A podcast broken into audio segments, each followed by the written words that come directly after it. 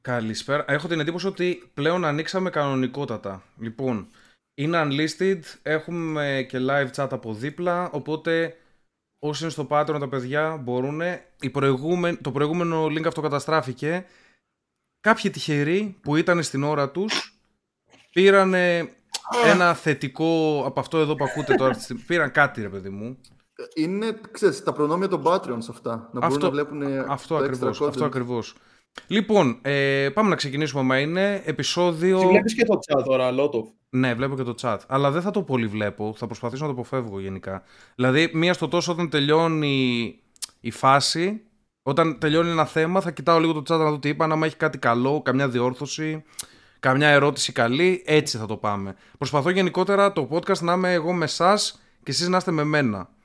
By the way, chat, να ξέρετε ότι ο Μάριος και ο Κιφίνα δεν το βλέπουν το chat αυτή τη στιγμή. Μόνο από μένα περνάει. Λερώθηκα με κέτσαπ. Τι έγινε; Γιατί τι έγινε; Τι κάνεις, ρε Μαλάκα, Μάριο. Δεν ξέρω, κάτι βλέπω. Anyway. Προσπαθείς να μας ζαλίσεις, Αρχικά γιατί, αρχικά γιατί οι μπλούζες είναι τόσο. Δεν είναι cotton. Τι είναι αυτό το υφάσμα. Η μπλούζα, είναι, η μπλούζα είναι σαν να είναι CGI, ρε Μαλάκα. Ναι, είναι, είναι αυτό. Green είναι σαν τη σιθρού που παίρνει. Θα βλέπετε από μέσα μου σε λίγο. Κάτσε, είναι, είναι μπλούζα η οποία είναι όντως λίγο σαν see-through κάπως. Όχι ρε μαλάκα, τι είμαι γκέι. Την προηγούμενη φορά see-through φορούσες. Την φορά φορούσες see-through ρε μαλάκα. Κανονικός see-through φορούσες. λοιπόν, είναι για το σπίτι εκείνη μόνο. Εσύ για το σπίτι. Λοιπόν, πάμε, είμαστε έτοιμοι. Πάμε να δούμε λίγο τα θέματά μας. Ε, έχουμε πολλά πράγματα που έγιναν αυτή τη βδομάδα. Έχουμε follow-up από προηγούμενα πράγματα της, προ... της προηγούμενης εβδομάδας. Έχουμε ταινιάρα που βάλαμε να δούμε αυτή τη φορά. Γενικότερα πάει δυναμικά το πράγμα. Ε, εγώ γίνομαι καλός παίκτης στο Fortnite, αυτό επίσης είναι καλά news. Επίσης, ο Μάριος. Ακούστε τώρα εδώ τι μου είπε σήμερα. Ο Μάριος, οι υπόλοιποι στο chat. Μου είπε ότι μπορεί να μπει να παίξει αυτός Fortnite από το PlayStation. Οπότε, ήταν που ήταν. Τώρα είναι θα cosplay αυτό. Γίνεται cosplay, ναι. Δυστυχώς για μας, γιατί αυτοί που είναι με το, με το controller μας διαλύουν λίγο. Με το, όσοι ξέρουν δηλαδή. Όλοι εκτός το Μάριο για την ακρίβεια. Δηλαδή, ο Μάριο δεν θα μπορεί να περπατήσει, δεν θα μπορεί να λουτάρει. Ναι, ρε, δύο games ε, έχω. Κάτι 150 XP Το PlayStation έχεις εσύ. Το 4. Ok, okay, μια χαρά. Το Slim. Τι είπες, ε, Υπάρχει Slim PlayStation 4. Ναι, ναι το, το Slimάκι έχω, ναι. Και εγώ αυτό έχω πάρει. Ε, όλη με την προσφορά ρε, που έβγαζε κάθε Χριστούγεννα η. Εγώ θυμάμαι είχα πάρει το Slim στο PlayStation 2. Κάθε Χριστούγεννα η Sony την main κονσόλα που έχει τη βγάζει σε slim έκδοση και την έχει προσφορά 200 ευρώ. Δηλαδή τώρα, αν άμα, δεν είναι, ή, άμα, είναι του χρόνου ή φέτος του χρόνου θα βγάλει το 5 σε slim κονσόλα 200 ευρώ με δύο τηλεχειριστήρια ή ένα τηλεχειριστήριο και ένα παιχνίδι. Το συνηθίζει αυτό την τρίτη, τέταρτη χρονιά που βγαίνει. Να, να ρωτήσω ένα, κάτι. Είναι ναι. κανονικά όταν βγαίνει, ας πούμε, κάνει κοντά στα 600 ευρώ. Πόσο κάνει η κονσόλα, 500 Νομι... Νομίζω. Και νομίζω μετά προς την τρίτη, τέταρτη χρονιά βγάζουν slim έκδοση και τη δίνουν τα Χριστούγεννα 200 ευρώ. Μάλιστα, ενδιαφέρον. Εγώ είχα πάρει slim στο PlayStation 2, θυμάμαι, αυτό μόνο. Ε, δεν είχα άλλη κονσόλα. Πέρα από κάτι παλιά που είχαμε το Super Mario με τον Donkey King Kong ε, σε ένα περίεργο γκρι πράγμα. Έχω το 4. Ε, το SNES είναι εκείνο, ρε. Έχω το 4, αλλά η μαλακία ξέρεις ποια είναι. Μην φάνει κανένα παπάρι. Η μαλακία είναι ότι. Ε, ρε φίλε, δεν μπορείς να παίξεις online πρέπει να κάνεις αυτή τη συνδρομή για ένα χρόνο ή έξι μήνες. Ε, το, το PS Plus, ναι, είναι μεγάλη απάτη. Τι μαλακή είναι αυτό, ρε φίλε, κάτσε, Δεν θα αγοράζουμε τα παιχνίδια. Πρέπει για να παίξεις online να πληρώνεις έξτρα συνδρομή. Ναι, για να ναι. παίξεις online, ρε φίλε. Μαλάκα σας κορυδεύουν, αλήθεια, αλήθεια είναι για το ναι, ναι, Βέβαια, όχι όλα τα games, αλλά κάποια θέλει. Το Fortnite είναι δωρεάν, Μάρια. Ναι, ναι, ναι. ναι. Εντάξει, είδες μαλάκα το καλύτερο παιχνίδι όλων των εποχών, μαλάκα. Εντάξει, τι να πει κανείς. Μπορείς να παίξεις Fortnite στο PlayStation έτσι, χωρίς αυτό το cross, πώς το λένε; Όχι crossplay, το άλλο. Ποιο το crossplay, ρε, δε, Ναι, χωρίς το Plus. Τραβέλει για να παίξω. Ναι, ρε, μαλάκα, Μάριε. Όχι, ρε. Γενικά, games που έχουν ειδικούς τους servers, από ό,τι κατάλαβα, τους αφήνει να παίζουν free. Όσοι χρησιμοποιούν servers στη Sony, μάλλον ε, πληρώνουν ε, Μαλακία. By the, way, by the way, να πούμε κιόλας ε, στον φίλο μας τον Μάριο ότι με για το καινούριο ίντερνετ, το οποίο θα ήθελα κι εγώ, αλλά πενιντάρι έβαλε. Δεν είναι με φαντάζομαι, VDSL έβαλες. Ε, πενιντάρι, επειδή αργούσε η αίτηση, mm. μου λένε προς το παρόν πάρε πενιντάρι στα μούτρα σου και όταν ολοκληρωθεί η αίτηση. Θα μπουν ίνες δηλαδή μετά. Ναι. Α, είσαι πολύ καλά, ρε μαλάκα εσύ. Ε, ναι, γιατί σου είπα θα αργούσε και γάμισε το, θα χάναμε πολύ χρόνο. Ε, πείτε μου και στο chat άμα νιώθετε αυτό το echo που Έλα, νιώθω αλλάξε εγώ το από το δωμάτιο Μάριο. σου. Ή απλά πήγες τώρα το λάπτοπ σε άλλο χώρο, στο σπίτι. Έλα. Άλλαξες το χώρο στο λάπτοπ σου, στο PC σου. Ναι, ναι, ναι. Αυτή είναι το σαλόνι. Εγώ νόμιζα ότι μετακόμισε με την Ναι. κοπέλα του ή κάτι τέτοιο. Έτσι ένιωσα. Έτσι ένιωσα Όχι, τα vibes. Μπορεί. Έτσι ένιωσα Who τα, knows. τα vibes του Μπορεί. σπιτιού. Ναι, Κράτε να who φύγει έγκυο knows. πρώτα. Ρε. Άμα δεν βγάλει το προφυλακτικό, δεν θα μείνει έγκυος. Άρα δεν θα υπάρχει συγκατοίκηση. Μμμ. Μμμ, δεν Ναι, πάει έτσι. αλλά- Πριν γύρισες, που- είδες που γύρισε ο Μάριος δίπλα και χαμογέλασε. Το είδες και φίνα. Εγώ, είμαι- Μπορεί να θυμήθηκα κάτι. ναι, μπορεί να θυμήθηκες κάτι στον τοίχο πάνω. Το θυμήθηκες. Εννοείται. Ξέρεις τι πρέπει να κάνεις, Μάριο. Πρέπει να βάλεις κανένα πίνακα, κάτι να γεμίσει λίγο το χώρο γιατί είναι πολύ άδειος. Για Θα να βάλει, μην έχεις θα αυτό βάλει το- αφίσα αυτή Spider-Man. την επιστροφή στον ήχο. Θα βάλεις φωτογραφία το, τη γάμπα σου, Μάριο. Ισχύει, τη γάμπα μου. Τη Θα την γα- κάνω πάνω σε, σε αυτά που έχει κυφίνα από πίσω για τον ήχο, όπως λέγονται. Θα την κάνω... Επίσης φαίνεται πολύ, πολύ μακρουλό το δωμάτιό σου. Έτσι πώ είναι. Είναι σαν να είμαι σε Είναι, κοντέινερ. Έχει Ναι. και το βάθος. Σαν να είναι στο άπειρο. Να μην τελειώνει το δωμάτιο. Είναι, ο Trainer XTV έχει ένα τέτοιο setup. Με βαθύ τέτοιο από πίσω. Είχε Έχει βασικά. πολύ μεγάλο χώρο. Είχε, είχε. Τώρα μετακόμιση έχει γίνει παιχτούρα. Λοιπόν, ε, Chris Rock, Will Smith. Έχετε δει τίποτα καινούργιο αυτή τη βδομάδα, γιατί πρέπει λίγο να, τα, να κάνουμε μια ανασκόπηση. Τα προηγούμενα. Εγώ Συνεχώς- είδα για τη γυναίκα του που λέει ότι δεν ήθελε ποτέ να παντρευτεί και κάτι τέτοιο. Τι, για πες, Και- για πες και Φίνα τι είπε, τι είπε η Τζέντα; Κάτι διάβασα ότι η γυναίκα του α, τη φόρσαρε η μάνα της να παντρευτεί τον Will Smith και αυτή δεν ήθελε να παντρευτεί και ότι έκλαιγε στη σκαλιά της εκκλησίας και κάτι τέτοια. Αλλά δεν ξέρω, μπορεί να είναι παπάντζες.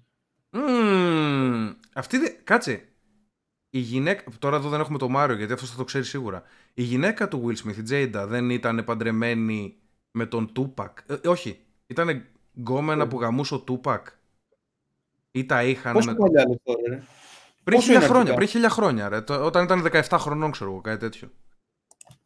Τώρα να Περίμενε, είναι κάνα ποιο- σαραντάρι. Τζέι- Τζέιντα Σμιθ, η Τζέιντα, ναι. Πρέπει να ήταν με τον Τούπακ αυτή. Μπορεί κάποιος τώρα να θυμώσει από, το, από, το, από τα comments και να πει Καμί σου Λότοφ δεν, είναι- δεν ισχύει. Αλλά νομίζω ότι ήταν με τον Τούπακ. Και νομίζω ότι αυτό της έχει δημιουργήσει λίγο ψυχολογικά προβλήματα. Έξτρα. Χωρίς να θέλω να χτυπήσω το legacy του μεγάλου αυτού καλλιτέχνου. Αλλά ναι. Train Works. Train Rex, Έλενα, όχι, μην. ε, είναι λάθος αυτό που λες. 60 ευρώ μου λένε ότι είναι η ετήσια στο Plus. Πώς την είπες αυτήν, πώς τη Τζε- λένε; Jada Pinkett Smith. Τζάντα. Δεν βλέπω να έχει κάτι επίσημο με αυτήν. Jada Pinkett Smith. Tupac. Relationship. Ε, Πάντως τι- το, το 96 πόσο ήταν αυτή; Πόσο είναι τώρα και πόσο ήταν τότε; Για κάνε τα μαθηματικά εσύ που είσαι έξυπνος. Ή θα, Για να δω, μην κουράζω ή θα δω εγώ. την ηλικία της απλά. Πότε γεννήθηκε. Γεννήθηκε το 71, άρα ήταν 25. 25.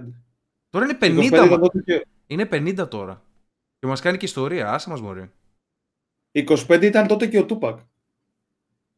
Ανέβηκα τα καταραμένα 50. σκαλιά της εκκλησίας κλαίγοντας. Είναι αυτό που λες, ε, αυτό που λες Κιφίνα. Το βλέπω τώρα, ανέβηκε πριν μία μέρα. Μάλιστα. Παίρνω επιστροφή Κιφίνα. Από μένα. Ναι, δεν ξέρω κάτι πατάς. Καλώς Ο το Μάριος. Μάριος είναι. Δεν Όχι, ο Μα- ρε, δεν ο έκανα Μα- εγώ. Δεν ο Μάριος, εσύ είσαι. Έχει Ε, ακουστικά δεν έκανα. όμως. Μάρια, πες μου λίγο. Για τον. Ε, Ε, Tupac δεν και ξέρω για την Jada. Jay- Δεν το ξέρω, γιατί το άκουγα, το άκουγα που το λέγατε. Δεν το ξέρω το κουτσομπολιό. Λοιπόν, το point είναι ότι Άρα από παλιά ήθελε rappers. Κάποιοι λένε Μμμ. ότι ο Will Smith, επειδή ο Tupac ξέρω εγώ είναι πολύ high celebrity, ρε παιδί μου, θεωρείται στο πάνθεον, ας πούμε, της rap και γενικά των celebrity. Της σειρά από Will Smith. Νιώθει, νιώ... Ναι, έτσι λένε. Νιώθηκε καλά ο Will Smith ε, κόμπλεξ κατωτερότητας όσον αφορά την Jada. Ότι παλιά, ας πούμε, είχε τον Tupac και τώρα αυτός προσπαθεί να είναι εντελώς A-list. Γιατί η αλήθεια είναι ότι εμείς δεν το ζήσαμε, αλλά εκεί στα 80s, 90s πρέπει ο Tupac να ήταν φοβερός. Ε... Βασικά, ο Tupac δεν ξέρω πόσο μεγάλη καριέρα έκανε. Γιατί πέθανε, Πέθανε πολύ νο- νωρίτερα. πέθανε 22 χρονών, πολύ μικρός πέθανε. Σιγά μην πέθανε.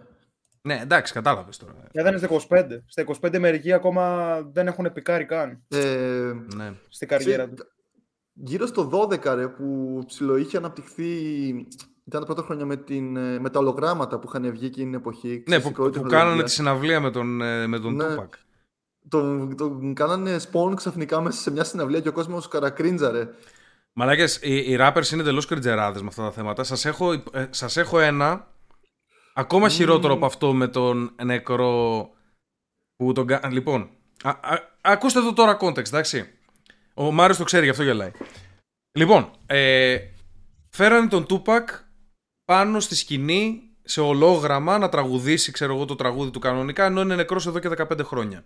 Και κάποιοι λέγανε ότι είναι λίγο μ, τέτοιο όλο αυτό, ρε παιδί μου, λίγο morbid. Πώς να το πω, λίγο τέτοιο. Για πες Μάρια. Εν τω μεταξύ, δεν προειδοποίησαν. Απλά ξαφνικά πετάχτηκε πάνω στη σκηνή ο Τούπακ. Αυτό. Αυτό. αυτό το θέμα. Ότι δεν το, ξε- δεν το ξέρει ο κόσμος. Ξαφνικά είδε νεκρανάσταση μπροστά στα μάτια Λοιπόν, του. πάνε λίγο κυφίνα. Πάνε λίγο. Υπάρχει κάποιο βίντεο με αυτό; Ο, άστο αυτό. Αυτό είναι πολύ παλιό. Θα σου δείξω, συμ- θα σου δείξω αυτή τη βδομάδα τι έγινε. Πάνε στο, στο- σε μένα και Michael εκεί που, Jackson, λέω, αυτό. εκεί που λέω κόκκι on Twitter, πάτα λίγο αυτό το link στο Twitter, αλλά μην το βάλεις απ' έξω. Θα σας πω τι έγινε πρώτα. Απλά άνοιξε Εκεί το που για να... λες τι; Κόκκι on Twitter, κάτι πόδια που φαίνονται. Α, Λοιπόν, αυτό εδώ μαλάκες και chat και εσείς είναι peak. Φτάσαμε στο peak της, της μαλακίας στην κοινωνία μας αυτή τη στιγμή. Δεν έχω δει πιο ηλίθια είδηση, δεν την περίμενα ποτέ, δεν μπορούσα να την προβλέψω ποτέ τόσο ηλίθια είδηση. Είναι ένας ράπερ λοιπόν, ε, ο οποίος Γκούνιου λεγόταν κάτι τέτοιο. Τον σκότωσαν, τον πυροβόλησαν και τον σκότωσαν. Ξέρεις, στην Αμερική πέφτει πολύ kill και τέτοια. Βάλτε το κεφίνα λίγο Αποκλείεται. σε, σε τέτοιο να...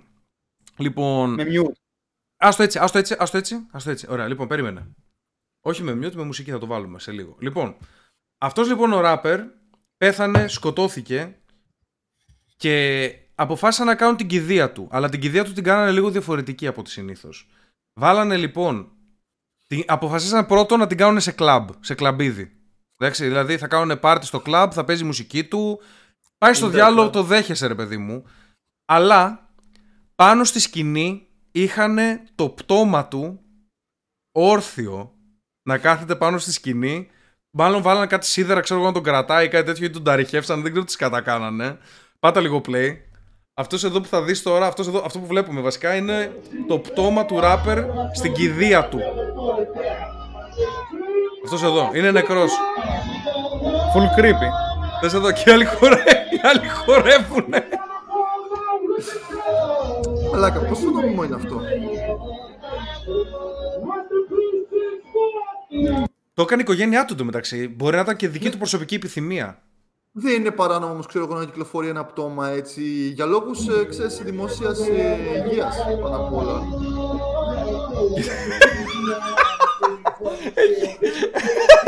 Έχει και κορώνα.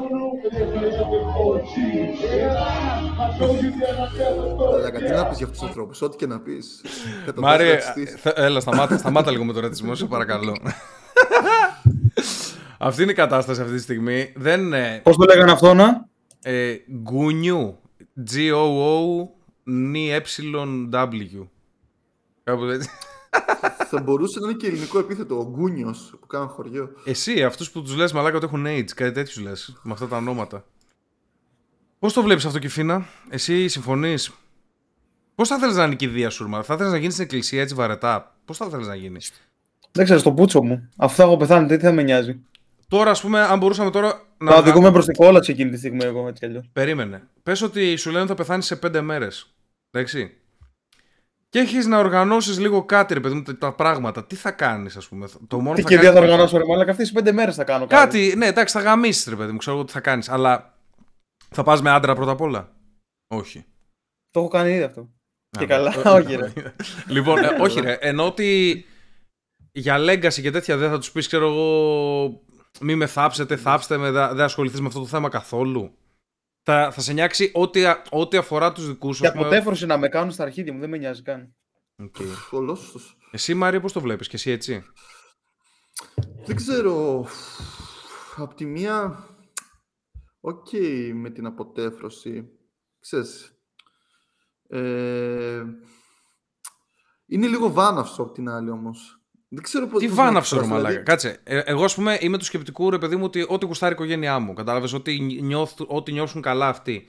Άμα θέλουν ε, να μην κάνουν καν κηδεία, να μην κάνουν καν κηδεία, άμα νιώθουν έτσι. Ναι, αλλά δεν θα είναι ξέρεις, λίγο πιο απτό, να το πω λίγο πιο normal, να υπάρχει ένα απομεινάρι πίσω σου, ώστε να μπορεί κάποιος να σε επισκεφτεί και να Μμμ, κατάλαβα, σε θυμηθεί. κατάλαβα τι λες. Το άλλο είναι πολύ στάχτηρ. Είναι Υπάρχουν, πολύ... υπάρχουν εικόνες... Παρά που- είσαι τίποτα. Υπάρχουν- Μπορεί- υπάρχουν μπορεί να- εικόνες μπορεί και να τα μας βάλουν streams. Η οικογένεια, άμα θέλεις, ένα βαζάκι και να το κάνουν βόλτες όπως έκανε ο τέτοιος. Να σε έχουν, να σε έχουν πάνω στο τζάκι, ρε, μάλλον. Να σε έχουν πάνω στο τζάκι.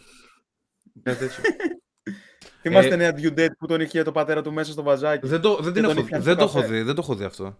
Σοβαρά. Και Ναι. γάμο της ταινίας ήταν. Θα μας πει σήμερα ποια είναι και η γάμο της ταινίας, είμαι σίγουρος. Δεν είναι αυτό που νομίζεις πάντα. είμαι, Για το σί- πούτς ήταν. είμαι σίγουρος. λοιπόν, ε, πάμε παρακάτω. Ε, Επίσης, θέλω λίγο να πιάσουμε και τα δικά σας. Εδώ έχετε αφήσει πάρα πολλά πράγματα. Εγώ Ε, έβαλα ένα που είδα ότι το έχεις βάλει κι εσύ. Ποιο; Α, New Jersey. Ωραία. Αυτό του New Jersey, ναι. Μαλάκα, πόσο δίκιο είχα. Θυμάστε που σας έλεγα ότι πρέπει απλά να δηλώνεις γυναίκα και τέλος και σου λύνονται όλα τα προβλήματα. Ισχύει. Ναι, δηλαδή. Θα το Σκέψου έκανα το- κι εγώ αυτό. Θα ήθελα να πάω φυλακές γυναικείες. Λοιπόν, ε, για context. Τρόφιμες, γυναί... ε, τρόφιμες γυναικείες φυλακές στο New Jersey έμειναν έγκυες από τρανς συγκρατούμενες τους. Μ' αρέσει και το gender, ε, ότι είναι What? συγκρατούμενες. Ε, ένας πουτσαράς apparently είπε ότι είμαι γυναίκα και τον βάλανε σε γυναικείες φυλα... φυλακές.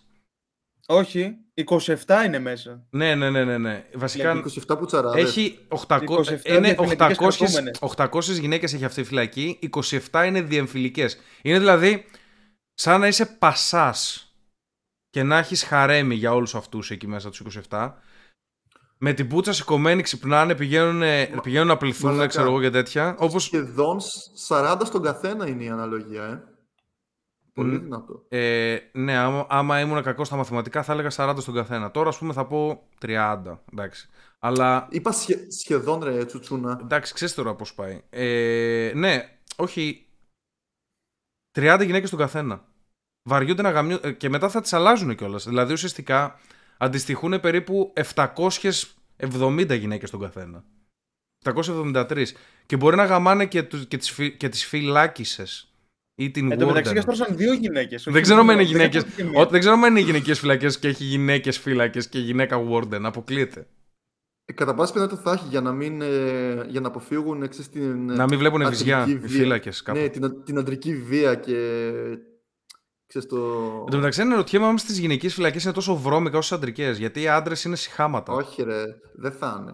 Τι δεν θα Θα είναι. ρε, προσέχουν. Δεν δεν γίνεται, θα προσέχουν, ρε. Μερικές είναι. μάλλον. Εγώ είμαι ξέρεις, σίγουρος ότι θα πετάνε περιοδόβρακα πάνω στους φύλακες και τέτοια. Είμαι άλλο σίγουρος. αυτό. Άλλο αυτό Είμαι σίγουρος ότι θα κάνουν τέτοιες Αλλά μαλακίες. Τα κελιά θα είναι καθαρά, πιστεύω. Τα κελιά Εν τω είναι μεταξύ- καθαρά. Το δικό σου κελί θε Εν να τω το έχεις μεταξύ από καθαρό. αυτέ 800 γυναίκες, στάνταρ ή ή 400 είναι over 45 και δεν βλέπονται. Ναι, ρε, Όχι, μαλάκα, έχω εντάξει. Αποσπηρημένε. Έχει πολύ νέο κόσμο. Εντά- Εντάξει, τώρα δεν ξέρουμε τι φυλακές είναι αυτές. Τέλος πάντων, το point είναι ότι ε, κάποιες από τις ε, φυλακισμένες εκεί έχουν μείνει έγκυες κανονικότατα. Ήταν συνενετική η πράξη, δεν, είναι- δεν έγινε από βιασμούς ή κάτι τέτοιο.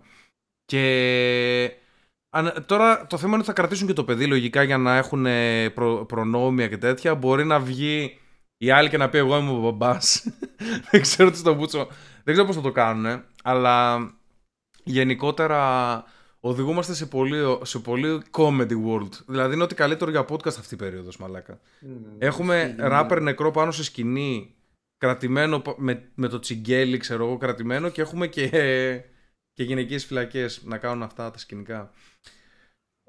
Μάριε, θα πήγαινες. Μετά από αυτό, Άμα- μετά από αυτό πιστεύεις ότι υπάρχει άντρας που δεν θα ήθελε να το παίξει τραβέλι για να. Αυτό, θα, αυτό ήθελα να ρωτήσω τώρα Από εγώ. Ε, Μάριε, άμα έχεις ξέρω εγώ τέσσερα χρόνια να γαμίσεις, δεν σου κάθεται καμία.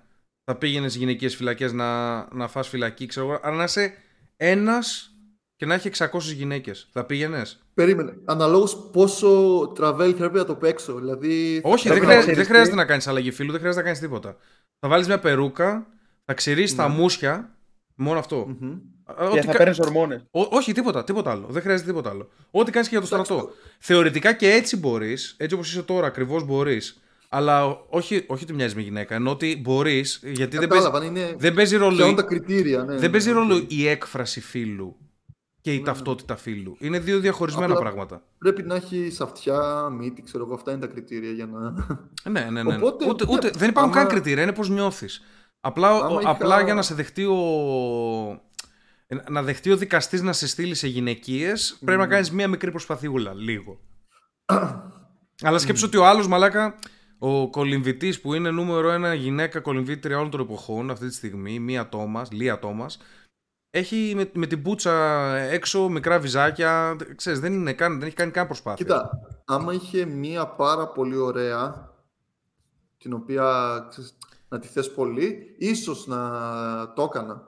Αυτή θα την καμάνω οι φύλακες για να και θα, θα θα πας, δίνουν θα, μπάρμπι πας στη μητριακό φλά, για... θα πας στη φλά μέσα στις φυλακές, δεν ξέρεις τι παίζει.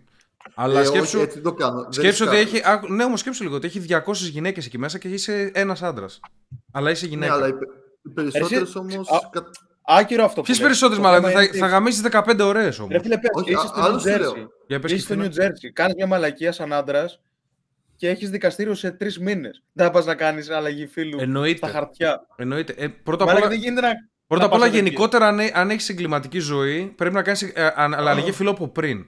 Άμα- δηλαδή, για να, να είναι προετοιμασμένο το έδαφος να μην σου πούνε Α, άλλαξες φίλο για να σε βάλουμε τέτοιο. Να λες, Εγώ είμαι το 2012 γυναίκα, δεν κατάλαβα τι λέτε. Και να έχει βιντεάκι, μπαίνεις μέσα στο κο- κοσματοπολείο και είσαι. Φερτά κοσμήμα του χάμε στο Χριστούγεννα! Και μπαίνεις έτσι μέσα, σπάς βουνίδια.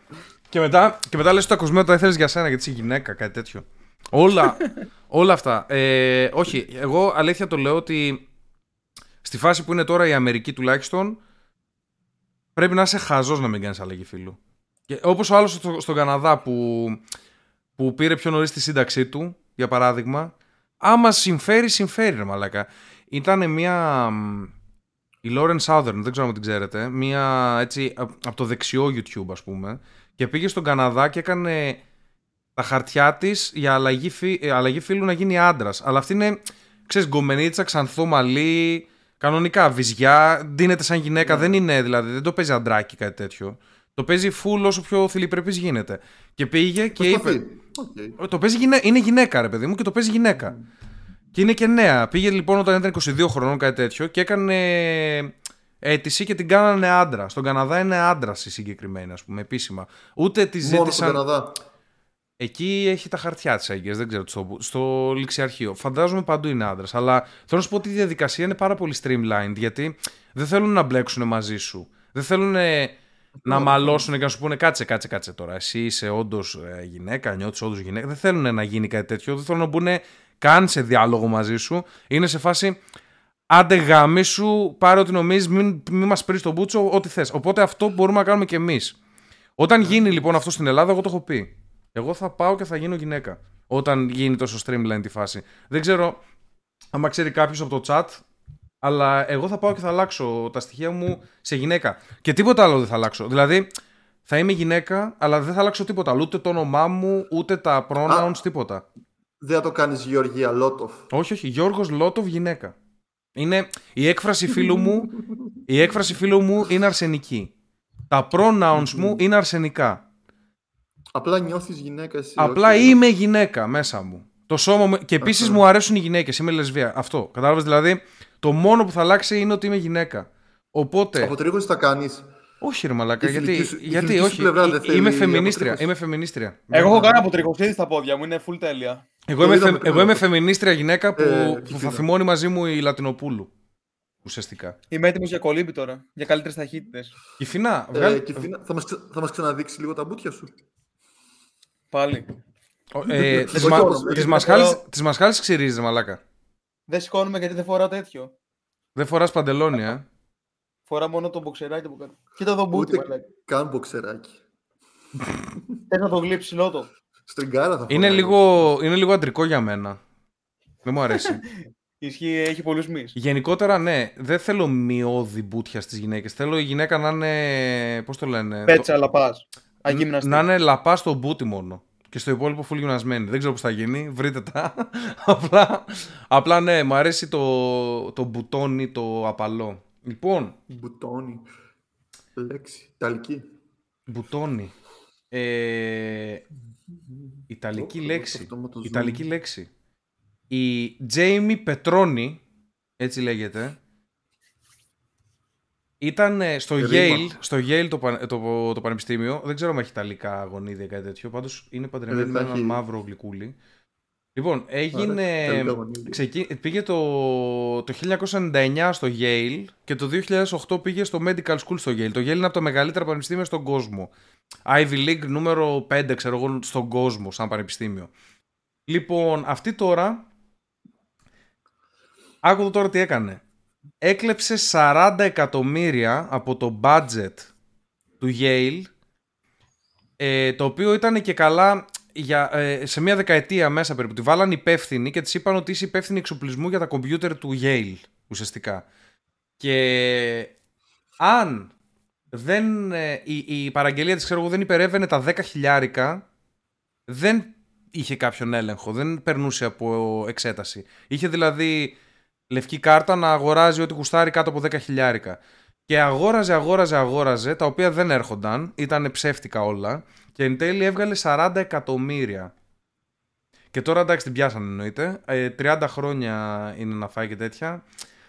Μέσα σε πόσο καιρό το έκανε όλο αυτό; Την καστράπουν τραβέλια και αυτήν τώρα. Ζωάρα θα κάνει. Θα την καστρώσουν και τραβέλια, δηλαδή μια χαρά μαλάκα. και, και μετά θα βγει.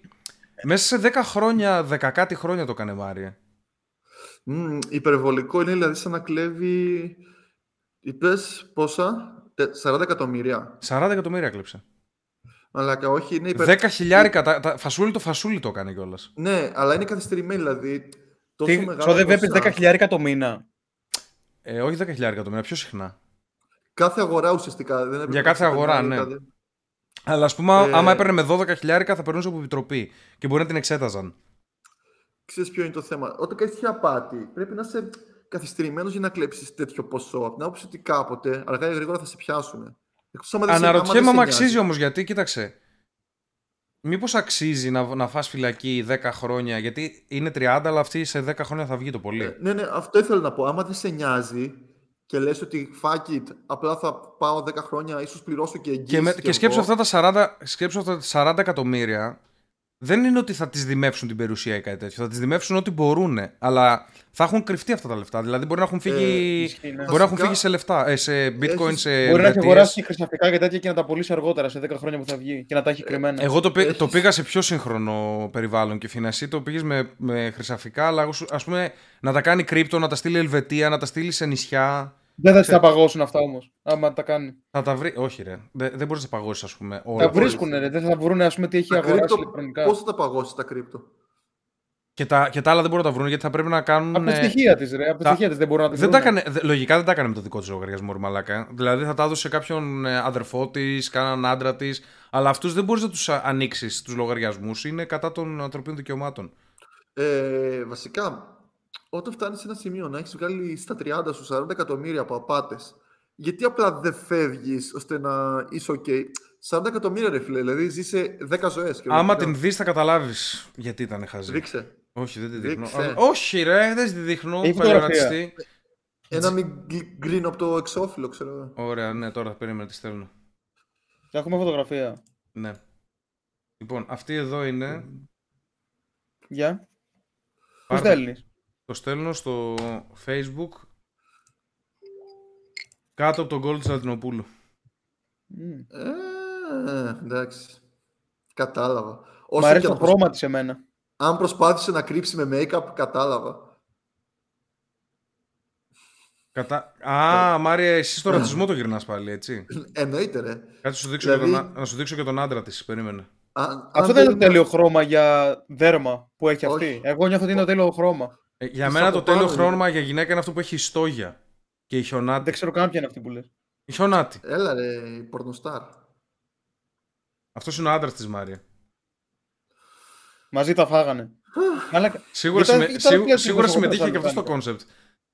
Δες εδώ άτομα. Αυτά Μαλάκα, τα ξέρει που Μαγκιά, αγοράζει και τα γυαλιά τα έτσι του Gucci. είπε. Να γενικότερα κλέψουμε 40 εκατομμύρια. I'm a guy, you know. Κάνει καλύτερο. Με τη φωνή του Να δείξω τη Χριστάκη, φωτογραφία αυτή που είναι με τον άντρα τη. τι, τι είπες; Να δείξω τη φωτογραφία Δείξε, που είναι με δείξε, τον άντρα δείξε, της. δείξε, δείξε. Εν τω μεταξύ, πλέον έχει πέσει τόσο πολύ ποιότητα στα πανεπιστήμια, μαλάκα. Δηλαδή, παίρνουν άπειρα λεφτά από τα μπάσταρδα που πληρώνουν 60.000 το χρόνο για να πάνε σε αυτά τα πανεπιστήμια, 100.000 το χρόνο. Και δεν τους νοιάζουν τα λεφτά και φέρνουν ό,τι να είναι ακαδημαϊκούς μέσα οι οποίοι δεν έχουν καν τα credentials και τους κλέβουν και τους κοροϊδεύουν. Είναι χάλια. Τώρα είχε ο Μπεν Σαπύρο, τον ξέρεις τον Μπεν Σαπύρο, Κεφίνα. Ποιον; Τον Ben Shapiro. Μάλλον όχι. Όχι. Λοιπόν, είναι ένας, ε, ένας τέλος πάντων, Χριστιανός. όχι χριστιανός, ο οποίος, ε, Χριστιανός. Ε, ο οποίος άκου τι έκανε. Πήγε τώρα σε ένα debate σε ένα πανεπιστήμιο και βγήκε. Ε, έλεγε για τα δύο φύλλα, ρε παιδί μου, ότι είναι βιολογικό fact κτλ. κτλ ξέρεις το κλασικό. Και μ, βγαίνει ένας μαυρούλης, 20 κάτι χρονών, ξέρω εγώ, και λέει: Άκου, Μπεν Σαπύρο, αρχίζει τον βρίζει, ξέρω εγώ, τον λέει είσαι μπόζο και κάτι τέτοια. Κάτι του βρίσκε και τη γυναίκα. Του λέει να ξέρεις, εγώ είμαι μαθηματικός και φυσικός. Και, έχω πάρει, και είμαι βραβευμένος. Έχει πάρει graduate, έχει πάρει, έχει πάρει κάτι βραβεία ο συγκεκριμένος. Και άρχισε να βρίζει τον Μπεν Σαπύρο και του λέγει ότι τα gender, τα δύο φύλλα, είναι κάτι το οποίο προέρχεται από τις πατριαρχικές κοινωνίες της δύσης. Και ότι μ, ο δυτικός πολιτισμός είναι που έχει τα δύο φύλλα και ότι οι άλλοι πολιτισμοί δεν τα έχουν. Γιατί οι Ινδιάνοι, δεν ξέρω αν το ξέρετε, οι Ινδιάνοι είχαν κάτι περίεργα. Είχαν κάτι spirit. Ε, ή- ή- Μπορούσες να είσαι, ξέρω εγώ, τα, ταυτόχρονα αρσενικό, αλλά να έχεις και ένα πνεύμα μέσα σου. Κάτι τέτοιες μαλακίες. Δηλαδή και οι Άπωνες και οι Κινέζοι που είναι... Μαλακίες λέει, όλοι οι λαοί όλων των εποχών πάντα ήταν διοικό το φύλλο. Πάντα, πάντα. Δηλαδή ακόμα και για τους άλλους. Απλά υπήρχαν κάποιοι λαοί οι οποίοι ο- ορίζανε κάπως το cross-dressing, ρε παιδί μου. Δηλαδή τους, ε, τους άντρες που θέλουν να δίνονται σαν γυναίκες, κάπως υπήρχαν ορισμοί για αυτούς, ας πούμε. Ναι, που τους λέγανε γυναικοτούς ή... Ή πούστιδες. Έστρα μαλάκα. ναι, Γυναικοτούς. ρε, τους έλεγαν γυναικοτούς. Ποιοι τους έλεγαν, οι οι Ιάπωνες τους έλεγαν γυναικοτούς; γυναικοτούς σου. Γυναικοτούσου! Γυναικοτός σου. Ένα σου γυναικοτούσου. Λογικά, Θα κολλάει μαλάκα, μην νομίζεις. Νομίζω τους λένε ο Κάμα. Όχι, κάμας είναι τραβέλια. Οκ. Μαλάκα, ήταν οι Κίνεδοι. Κινούσαν την εδώ. Την Αυτό, τροπή. α, δεν νομίζω να σημαίνει αυτό.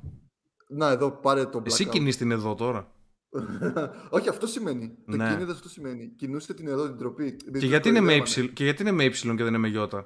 Σιγά μην είναι με ύψιλον. Ο Κίνεδος. Ναι, μπορεί να είναι με y, έχεις Ναι. δίκιο. Πρέπει να Αυτό. βάλεις Μάρι μια κουρτίνα από πίσω. Δεν έχω λεφτά, ρε, άσε. Ε, ο Μάριος Μαλάκα είναι εκατομμυριούχος αυτή τη στιγμή, να ξέρετε. Είναι, θα μπει μαζί με τον Elon Musk, θα πάρει το Twitter τόσο που δουλεύει. όλη μέρα. Φαντάζεσαι να πάρω το 0,01%. μπορείς, να πάρεις, με- μπορείς να πάρεις μετοχή. Αλλά... Αλλά κάθαμε στο ίδιο τραπέζι με το Musk. Θα, θα πούμε πολλά για τον Elon Musk σήμερα, να ξέρετε. By the way, να γυρίσω λίγο πίσω στο Will Smith. Μετά το χαστούκι νοσηλεύεται σε κλινική ο Will Smith. Κλινική αποτοξίνωσης. Δεν ξέρω από τι αποτοξινώνεται, αλλά Από τα νεύρα.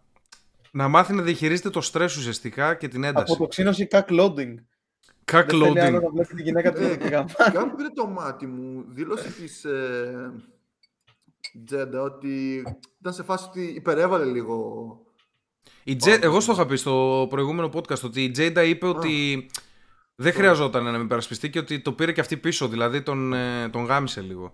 Και υπάρχει και άλλη μία φίλη, φήμη που κυκλοφορεί μέσα, στο, μέσα στα celebrity σαλόνια που είμαι εγώ και ο Κιφίνας, ακούγεται δηλαδή από τους Will Smith και από αυτούς. Ο Chris Rock, Εγώ πούτσο. εσύ δεν είσαι ακόμα celebrity, Μάρη Ναι, είσαι... όχι, που- πούτσο. Εσύ, εσένα σε έχουμε δώσει σαν ταλέντο, καθαρά. Ναι, ισχύει, Μαλάκα, το αρχικά, δέχομαι. αρχικά πριν το πεις αυτό που θες να πεις, ο Will Smith, για ποιο πούστη λόγο, Will δεν του Smith. παρατάει αυτή την κόμενα, ρε Ο, μαλάκα. ο τη γυναίκα. Wolverine. Είναι, Είναι ο βλάκας μαύρος- ρε, είναι βλάκας ο Will Smith, αλήθεια. Είναι Γιατί βλάκας. παρατάει, ρε Ο μαλάκα. μαύρος Wolverine. Wolf Είναι Smith. 50 χρονών είναι πρώτα απ' όλα η Τζέντα. Έπρεπε να την έχει παρατήσει εδώ και πολύ καιρό. Κατά τη γνώμη μου, τη δική μου, την ταπεινή. Ε, θα παίζει κανένα προγραμμαίο συμβόλαιο. Δεν υπάρχει. Είναι περίπτωση υποτακτικός να- φούλα αρχικά. Δεν υπάρχουν προγα... αυτά, αυτά χάνουν τη δύναμή τους, Μάρια, μην νομίζεις. Δεν είναι τόσο καλά τα Ναι. προγραμμαία. Τα Τι πριν. είναι, ρε μαλάκα, ο, ο Χριστός και χάνει τη δύναμή του. Τι! Ο Χριστός πώς έχασε τη δύναμή του; Επειδή σταμάτησε να υπάρχει, ξέρω εγώ. Δεν υπήρξε ποτέ πρώτα απ' όλα. Ε, γι' αυτό ρε. Το πάω Τι, ρε μαλάκα. Δεν ξέρω, ο Μάριος Δεν το σήμερα κάνω. είναι, είναι μεθυσμένος επειδή έχει καλό ίντερνετ. Και έκο. Ισχύει. Προσπαθώ να το χαρώ. Ε, ο Chris Rock λοιπόν ακούγεται, έκανε κάτι δηλώσεις και άφησε να υπονοηθεί ότι θα πληρωθεί καλά για αυτό που έγινε. Δηλαδή, μάλλον ε, οι δικηγόροι τους μεταξύ τους κάνανε κάποια συμφωνία να μείνει, να μείνει ψιλοκρυφό το όλο τέτοιο, Ε, αλλά κατά πάσα πιθανότητα ο Will Smith κάτι τον πλήρωσε. Έτσι νιώθω εγώ. Ε, και Τι εσύ κρυφό, αμέσως- αφού για να το μάθεις εσύ σημαίνει ότι το ξέρουν ήδη. Εγώ ρε το μαλάκα ξέρω είμαι σε κανέναν celebrity, εγώ λόγο. είμαι celebrity Κιφίνα. Είμαι celebrity. Κοίτα, Μου στείλες στο και Discord το λογικό Chris είναι. Rock. αν μπούμε στη θέση του Will Smith, θα θέλαμε να τελειώσει η όλη φάση όσο πιο γρήγορα γίνεται και όσο πιο ανέμακτα γίνεται. Γιατί ήδη τον πήρε λίγο η μπάλα. Ναι, ναι, ναι, όχι, αυτό, αυτό ακριβώς. Και ίσως, ίσως και ο λόγος που μπήκε σε αυτή την κλινική να είναι κάτι το οποίο ψηλοσυμφώνησαν οι δικηγόροι μεταξύ τους. Γιατί τώρα Μ, δεν νομίζω, αυτό- δεν νομίζω ο Will Smith να είπε εντάξει, έχω στρες, πρέπει να μπω σε κλινική. Αυτά είναι Βασικά, προφανώς μήπως προφανώς για να τα βλέπει ο προσπαθεί- κόσμος. Να θυματοποιηθεί. Είναι για να τα βλέπει ο κόσμος. Εγώ αυτό ξέρω. Δεν, δεν πήγε για να σο- νοσηλευτεί legit για το στρες του. Εντάξει.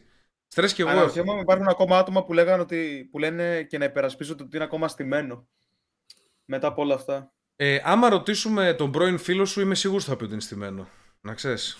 Τον, τον άσπονδο εχθρό. Πώς, πώς, πώς, άσπονδος τι σημαίνει; Μάρια, εσύ που ξέρεις. Σπονδέ, ε. Μμ, θέλει ψάξιμο τώρα. Τσάτ, βοηθήστε με. Τι σημαίνει άσπονδος, εσείς που ξέρετε Σπονδέ. αρχαία; Σπονδές πρέπει να ήταν. Τώρα θα κάνω λάθος και θα βγουν πάλι οι μαλάκες και να πούνε άμα δεν ξέρετε. Και Τι μετά- μαλάκες, και αρχικά μετά καλά θα κάνουν φοβάσαι. φοβάσαι. μαλάκα. Και μετά φο- θα Γαμίστε φοβάσαι το. μαλάκα να πεις ε, μακρυπούλια. Θα φοβάσαι μαλάκα πάλι. Γαμί... Μαλάκα, πώς δεν φάγαμε μήνυση στο προηγούμενο podcast; Μμ, Αυτά που λέγαμε για το ρέμο. Είναι μόνο για τους patrons. Πρέπει να γίνει patron ο Ρέμος για να φάμε μήνυση. Αλλιώς δεν. κάτι με αυτό θα έχει σίγουρα. Με, ξέρεις, με τιμές, με ιερό κάτι, αλλά. don't know. με τιμές με ιερό. Με honor κάτι. Αυτό εννοείς. Κάτι. Ναι, τέτοιο. ναι, ναι. Οκ, θα μας πούνε τα παιδιά. Ε, μ, δεν θέλω να πιάσουμε ακόμα τον Έλον. Θα ήθελα, θα ήθελα να πιάσουμε λίγο το Σεφερλί, αυτό που έχεις βάλει εσύ και Φίνα. Μπορείς να μας βάλεις και τη φωτογραφία να τη δούμε λίγο, να τη διαβάσουμε. Είναι ωραίο Υπάρχει cringe. και βίντεο. Δεν είναι μόνο φωτογραφία. Ου, τέλεια, ακόμα καλύτερα. Ακόμα καλύτερα. Άσπονδος Υπάρχει φίλος. βίντεο. Εχθρός που υποκρίνεται το φίλο. Άρα MGGR, άσπονδος εχθρός τι είναι; Που λένε ε, άσπονδος εχθρός. Υπάρχει αυτή η φράση; Λοιπόν.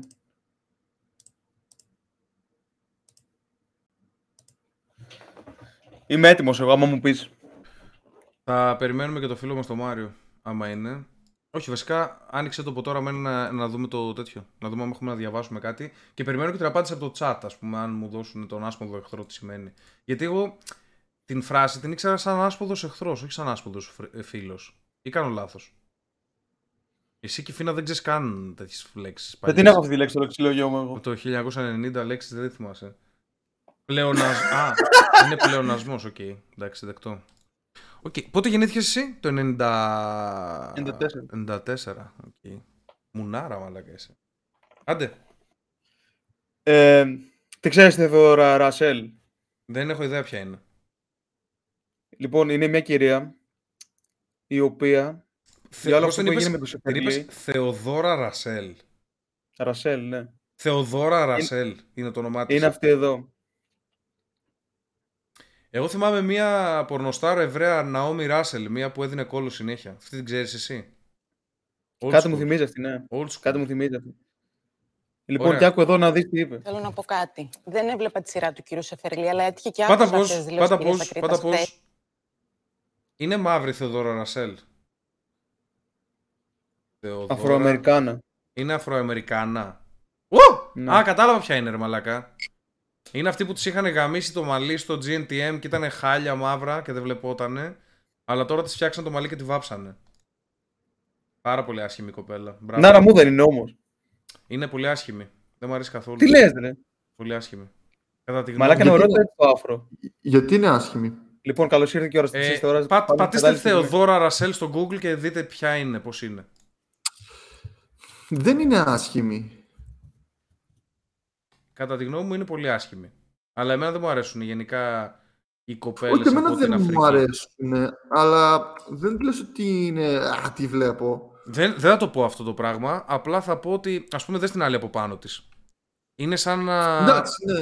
Είναι, ισχύει, είναι σαν να ισχύει. συγκρίνουμε την πουτσα με τη βούρτσα αυτή τη στιγμή. Κατάλαβες; Ωραία. Ναι, γιατί την πατάει. Η Ρασέλ είναι πολύ πιο όμορφη από την από πάνω. Α, σταμάτα ρε. Και φίλος είναι γκέι! Και φίλος είναι γκέι! Αφροελληνίδα είναι. Οκ, Αφροελληνίδα. Λοιπόν, ε, Μεγάλωσε στους αφρούς. δηλαδή. για πες τι είπε, για πες τι είπε ο Σεφερλί. Για πες Ρε τι μαλάκα, είπε. αρχικά από πάνω, μαλάκα έχει πλάκα. Έχω πιο μεγάλο βυζί. Θες να σας δείξω βυζί; Δείξε βυζί. Να ναι. δείξω βυζί. Ναι, θέλουμε να δείξεις βυζί. Τι; Δείξε. Πιο μεγάλο. Και δείξε, δείξε και αυτήν στο βυζί τώρα. Να τους Κανεί. Πιο μεγάλο. The Joe Rogan experience. Είδαμε ρόγες. λοιπόν, ε, όχι. Λοιπόν, ρε. στο βάζω. Τα βυζιά δεν παίζουν Αυτό που ρόλο. έχω να πω είναι ότι είναι απαράδεκτο αυτό που είπε ο κύριος Σεφερλής, επειδή το έχω ζήσει στο πετσί μου Μάριε. 12 χρονών, να τρέχω όντως με μια φίλη μου. Με... Να. Σεφερλή ή Ρασέλ πιο ωραία γυναίκα; Ρασέλ. Οκ, αυτό, το δίνω και, αυτό το δίνω και εγώ. Ε, Μπορείς να το βάλεις στην αρχή λίγο το point της για να το ξανακούσουμε από την Κάτσε. αρχή. Γιατί το δια- το διακόψαμε. Ρασέλ ή πάνω δεξιά; Ρασέλ. Μάλλον Ρασέλ. Μμμ. Μη, συγγνώμη. Θέλω να πω κάτι. Δεν έβλεπα τη σειρά του κύριου Σεφερλή, αλλά έτυχε και άκουσα αυτές τις δηλώσεις κυρίας Ακρίτας χθες. Και Φίνα, έχουμε επιστροφή ρε πουτάνα γάμο τα ακουστικά που δεν φοράς Είναι ποτέ. απαράδεκτο αυτό που είπε ο κύριος Εφερλή, επειδή το έχω ζήσει στο πετσί μου 12 χρονών, να τρέχω όντως με μια φίλη μου μετά το σχολείο και να είναι από πίσω μου ένας άνθρωπος με ξεκουμπωμένο το παντελόνι του. Ευτυχώς όμως κρυφτήκαμε σε μια πολυκατοικία. Και όταν άκουσα τις δηλώσεις της κυρίας Ακρίτας, συγγνώμη, αυτές. Μου θύμισε όλο αυτό που είχα σβήσει από τη μνήμη μου. Και δεν είναι καθόλου αστείο αυτό που κάνει αυτή τη στιγμή ο κύριος Εφερλή σε μια σειρά. Τι έκανε στη σειρά σου, Φερλή. Είναι απαράδεκτο. Ε, έτσι το Και κοντινό. έζησαν πολλά Μα, χρόνια. Και κοντινό. Και κοντινό και η κάμερα, και η κάμερα να κινείται έτσι, ξέρεις. Τώρα αυτή κλαίει και έχει μπροστά της έναν κάμεραμαν να της το έχει φέρει έτσι εδώ το μεγάλο το πράγμα και να την κάνει έτσι κινήσεις. Σκέψου λίγο. Πόσο Γάμο, Το ψεύτικο. σπιτάκι τους γάμο. Ε, ερώτηση. Τι έκανε ο Σεφερλής και φταίει που κυνηγούσε ένας με την μπούτσα έξω τη Ρασέλ πριν από 10 χρόνια. Ε, μάλλον είπε Ο βγήκε Κεφίνας με έχει την mute, πούτσα ο Κεφίνας έχει mute για να μην τον... ε, Sorry, γιατί είχα επιστροφή ρε μαλάκα και έκραζε. Ναι, ναι, ναι. ναι. Είπε ένα κακό αστείο απλά σε Φερλής ρε μαλάκα. Τι, με... τι αστείο είπε, τι, τι είπε; Κάτσε ρε φίλε, να μπας και το βρω. Περίμενε. Επίσης χαμήλωσε Να, λίγο το θα μικρόφωνο τώρα μας, μας τύφλωσες, πώς λέγεται. Θα ξαναφάμε επιστροφή τώρα. Δεν τρώμε τίποτα. Τι μπορεί να είπε που φταίει ο Σεφερλής ρε μαλάκα; Δηλαδή, το point της μάλλον είναι ότι η- δεν είναι αστεία αυτά τα πράγματα. Δεν μπορούμε να λέμε ποτέ για βιασμούς, δεν μπορούμε να λέμε ποτέ αστεία πράγματα, αλλά δεν ξέρω τι είπε. Κάτσε λίγο το... Πρέπει να έχω context πριν κρίνω τη, Ρα- τη Ρασέλ. Τη μουνάρα τη Ρασέλ. Ε, Μάρια; Αχα. Αχα. Αχα. Και η Φίνα δεν το έχει στο context, ρε μαλάκα. Δηλαδή, μόνο τη Ρασέλ να κλαίει είχες. Πάλι mute είναι. Δεν είχα το τέτοιο ρε. Το παιδί τι θα το Το κάνει, βρήκες για τώρα, πες. τι έγινε; Ρε δεν είχα το αστείο, επειδή νομ... όλοι το έχουν ακούσει ρε μαλάκα. Αυτό το αστείο που σου είχα πει και στο προηγούμενο podcast. Τι, τι είχε πει, Πες το, θυμάσαι, πες. Μάρια; Δεν το θυμάμαι. Ότι Όχι, κάποιο. πώς- πώς το Ε, περιγράφεις που αυτό; πας, περίμενε με ο- ότι μια γυναίκα και καλά κυνηγούσε ένα βιαστή, κάτι τέτοιο. Α, Μια- ένα ναι, κακό αστείο, α, ρε. Α, ναι. Ότι τη βίασε και πάει να φύγει και μετά ήθελε αυτή η συζήτηση για τη σχέση τους, κάτι τέτοιο. Κάτι... Ναι, δεν το έχω παρατηρήσει ακριβώς το αστείο, αλλά αυτό κατάλαβα. Αυτό Οκ. είπανε. Άρα το point της είναι ότι υπάρχουν κάποια πράγματα τα οποία δεν μπορούμε να τα διακομωδούμε, μάλλον. Και ότι κάποια άτομα έχουν περάσει δύσκολες καταστάσεις πάνω σε αυτό το context. Οπότε, όταν, όταν το διακομωδείς και το εκθέτεις έτσι και το κάνεις αστείο, τους επηρεάζει ψυχολογικά και τους θυμίζει, τρώνε trigger από τις παλιές αναμνήσεις και μπορεί να πληγώνει τους ανθρώπους. Αυτό είπε, φαντάζομαι. Προσπαθώ να κάνω Στήλμαν λίγο τη θέση της, γιατί αυτή απλά έκλαιγε και το έπαιζε διάσημη. Δεν ξέρω. Πώς το βλέπετε αυτό Κι εσείς; όμορφη. Πώς το βλέπετε αυτό εσείς; Εντάξει. Μαλακα, πόσο, Ήταν αρκετά στημένο πιστεύω αυτό.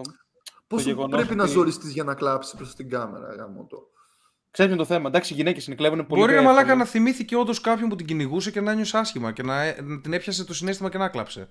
Να φοβήθηκε. Ναι, αλλά αρχικά είπε ότι ρε φίλε είναι full στημένο γιατί στην αρχή είπε ότι δεν παρακολουθείτε αυτό το Σεφερλί, δεν έχει παρακολουθήσει το Σεφερλί και σημαίνει ότι κάπου θα είδε σε κάποια δημοσίευση το αστείο. Θα πήγε να το ακούσει και για ποιο λόγο να πας να το ακούσεις, να το ψάξεις άμα είναι κάτι που δεν θες να δεις.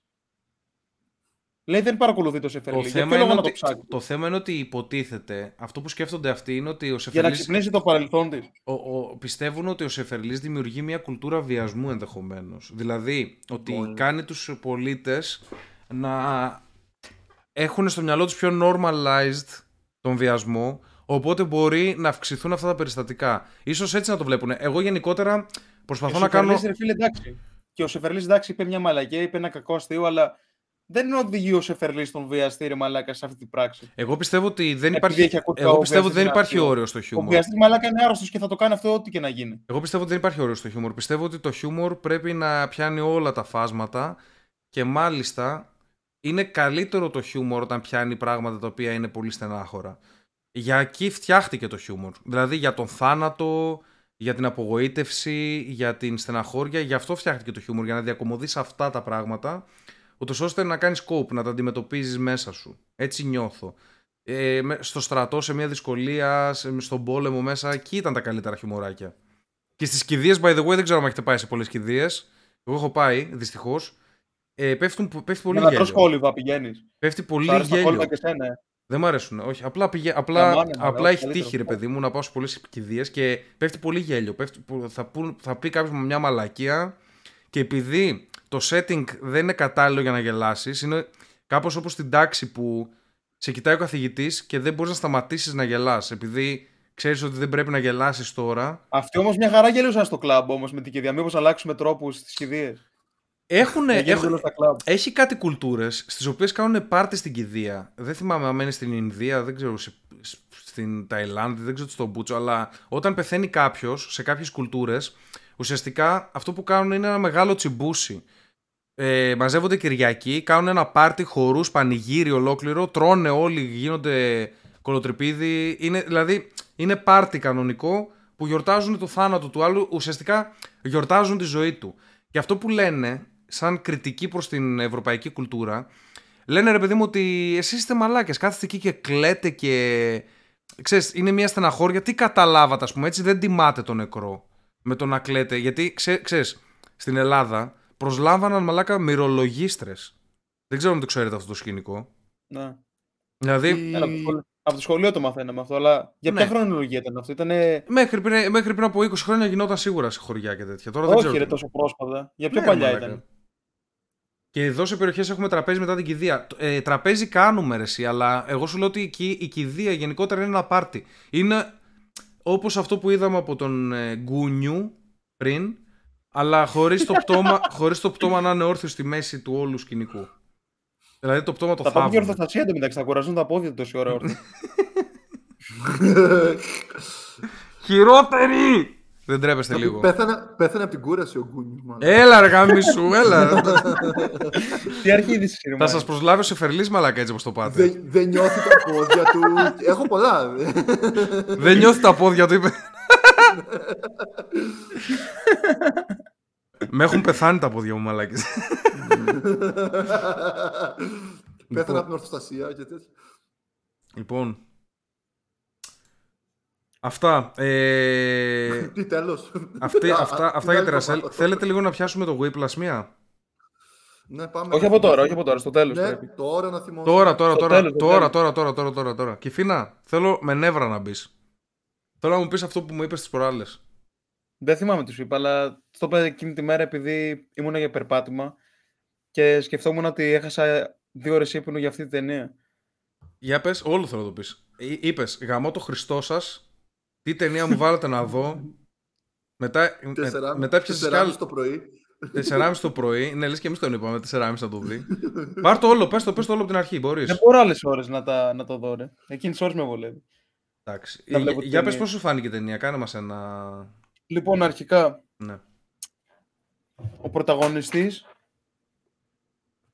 Αυτός Ο ο, πα- αυτός ο πρωταγωνιστής- Παρθένος, ο Χλέμπουρας. Ναι, ο πρωταγωνιστής ήταν ένας τυπάς με φιλοδοξίες, ο οποίος ήθελε να γίνει ο καλύτερος. Μμμ. Ντράμερ όλων των εποχών και να μείνει στην ιστορία, λέει. Εγώ τώρα κάνω μια περίληψη της ταινίας, εντάξει. Αλλά Ναι. κάνεις, ε. Λοιπόν, αρχικά ο Ντράμερ ήταν ένα παιδί που δεν είχε γονείς μουσικούς, άρα έπρεπε να τρεχαρντάρει μόνος του, χωρίς να έχει καλλιτεχνικές ρίζες, με αποτέλεσμα να μην νιώθει πάντα ότι έχει ταλέντο για να γίνει ο κορυφαίος. Αλλά με σκληρή προπόνηση, σιγά σιγά τα καταφέρνει στη ταινία, αλλά σε κάποια φάση, σε κάποια φάση αυτός ο τυπάς γίνεται μεγάλο μπαστάρδι όταν πήρε τον πρώτο ρόλο drummer Ναι. στην αρχική παράσταση. πώς Ενε- το λένε. ενεργοποιήθηκε ο, ο ανταγωνισμός του ακόμα περισσότερο, ρε παιδί μου, εντάξει. Ναι, είναι μεγάλο μπαστάρδι Μμ. και πήγε και τσακώθηκε μαλάκα σε ένα οικογενειακό δείπνο. Υποτιμώντας τον άλλον εκεί το φίλο των γονιών του, τι στο Πούτσο ήταν ξαδέρφια, δεν ξέρω τι στο Πούτσο ήταν. Ναι. Γενικά είχε πάρα πολύ άσχημο χαρακτήρα αυτός. Και ήταν και άχρηστος κιόλας επειδή τράκαρε. Αλλά αυτό είναι άλλο θέμα. Δεν ξέρω, γενικά ήταν πολύ αλαζόνας, ρε φίλε, σε όλη την ταινία. Δηλαδή πήγε και παράτησε την κοπέλα του. Ε, γιατί Για εστιάζεις, να έχει γιατί παραπάνω εστιάζεις, χρόνο για να κάνει προπόνηση. γιατί εστιάζεις όμως αυτόν και όχι στο δάσκαλο; Γιατί ο δάσκαλος νομίζω είναι το σταριλίκι το μεγάλο της ε, ταινίας. Ο δάσκαλος ήταν κα- ο καλός της ταινίας.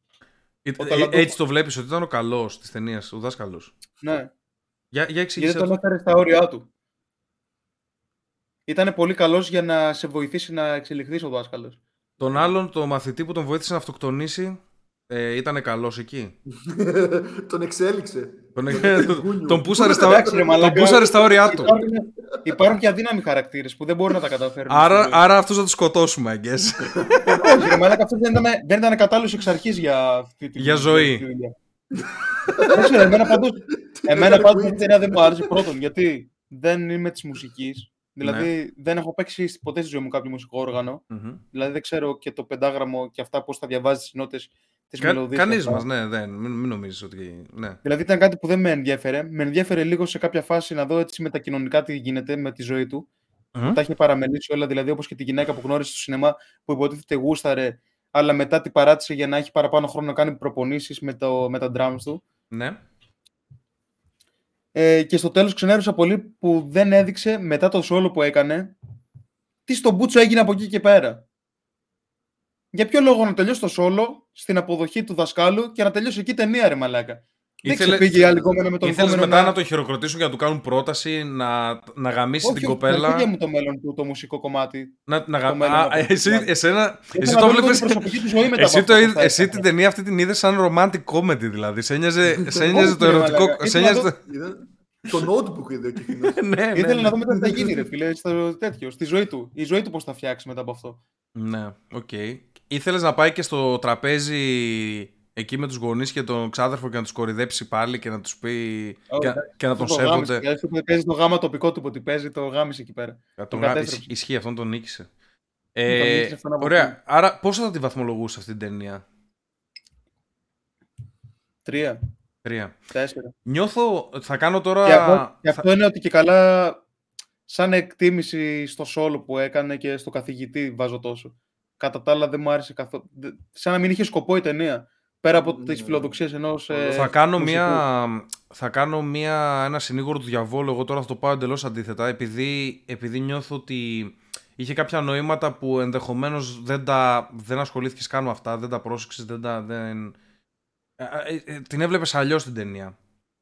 Ε, θα Εντάξει, κάνω λίγο... Κατάλαβα ότι try harder ρε φουλ για να πετύχει τους στόχους. Εντάξει, το κατάλαβα αυτό. Και ότι μπορείς να καταφέρεις έχει, τα πάντα. έχει, κάποιες Και καλά. ισορο... έχει κάποιες ισορροπίες η ταινία, τις οποίες εμείς δεν τις καταλαβαίνουμε. Εντάξει, και εγώ δεν έχω παίξει μουσικά όργανα και τέτοια. Δεν καταλαβαίνεις την έννοια του grind πάνω στο μουσικό όργανο και το τι περνάνε αυτοί οι άνθρωποι. Εντάξει, το έδειχνε όμως η ταινία. Έδειχνε τα, τα χέρια του που τα μάτωνε συχνά. Ναι, ρε παιδί μου. Εντάξει, ε, άμα δεις ε, χέρια από άτομο που παίζει κιθάρα, ας πούμε, έχει κάλους εδώ πάνω. Εγώ, ας πούμε, όταν έπαιζα τέννις για λίγο καιρό που έπαιζα τέννις, είχα κάλο εδώ στο, στο αριστερό βασικά, στον, στον αντίχειρα από τη ρακέτα. Ε, όταν φτάνεις σε ένα επίπεδο, Η ρακέτα έσπασε από τον κάλο. από το τον χέρι κάλο σου. έσπασε ναι, η ρακέτα γι' αυτό. Τον κάλο. Όταν φτάνει σε ένα επίπεδο, για να φτάσει σε αυτό το επίπεδο, χρειάζονται θυσίες. Και αυτό το πράγμα, αυτή την ισορροπία προσπάθησε να αποδώσει λίγο η ταινία. Η συζήτηση που έκανε με την κοπέλα του για μένα, ας πούμε, ήταν πολύ highlight της ταινίας. Που της Όχι. είπε, που της είπε, ρε παιδί μου, ότι κοίταξε, μου αρέσει πάρα πολύ, αλλά το πάω για greatness. Το πάω για άλλο πράγμα αυτή τη στιγμή. Δεν το πάω για να έχουμε μια φυσιολογική ζωή. Αλλά για να είμαι great, δεν μπορώ να.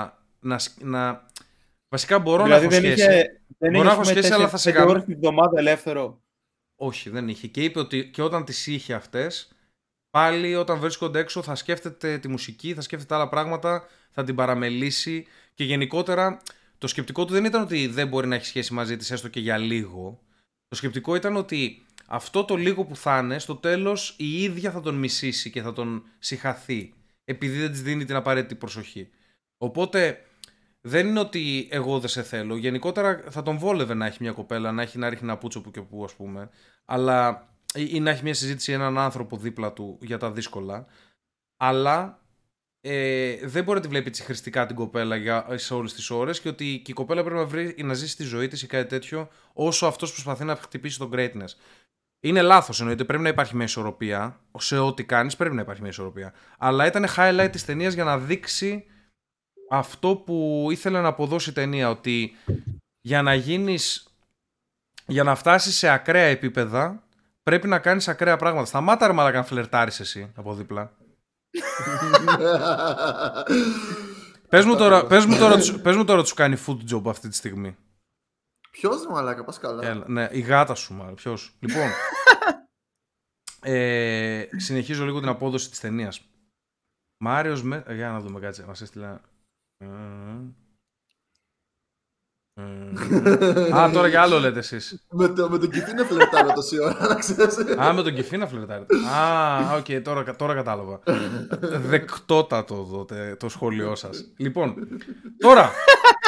Ε, highlight επίσης της ταινίας ήταν ε, ε, πάρα πολύ εκεί, εκεί με το tempo που τον έπαιζε, που τον κορόιδευε, που τον ε, προσπαθούσε να τον, να τον ε, να του δώσει motivation, ρε παιδί μου, α, ε, με την κόντρα των άλλων. Ή ας πούμε που έφερε καινούριο drummer για να, του- να του κάνει mind games, να του γαμίσει την ψυχή, να τον, να τον πουσάρει Ε, δεν τον ακόμα πιο ένοιαζε πολύ. αυτόν, νομίζω, αυτόν τον καθηγητή. Δεν τον ένοιαζε να κάνει mind games στον... Ε, στους μαθητές. αυτό, αυτό Απλά έκανε. ήθελε να βγάλει την τέλεια παράσταση για να μην κάνει λάθος και γίνει ρόμπα. Ε, Αυτό έδειξε, ότι δεν τον ένοιαζε καν κανένας σαν εγώ παίκτης, πιστεύω ότι ήταν και οι σαν δι- άνθρωπο. Εγώ πιστεύω ότι είναι και οι δύο ιδιαίτεροι χαρακτήρες, καλοί χαρακτήρες ενδόμηχα, αλλά η ανάγκη τους να διαπρέψουν ο καθένας στο στοιχείο του, να πάει δηλαδή στο top, στην κορυφή, αμέσως σε κάνει κακό.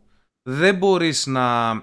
Δηλαδή, αναγκαστικά συγκρούονται δύο κακοί χαρακτήρες και μέσα από αυτή τη σύγκρουση αυτών των δύο κακών χαρακτήρων ελπίζουμε να βγει ένα greatness.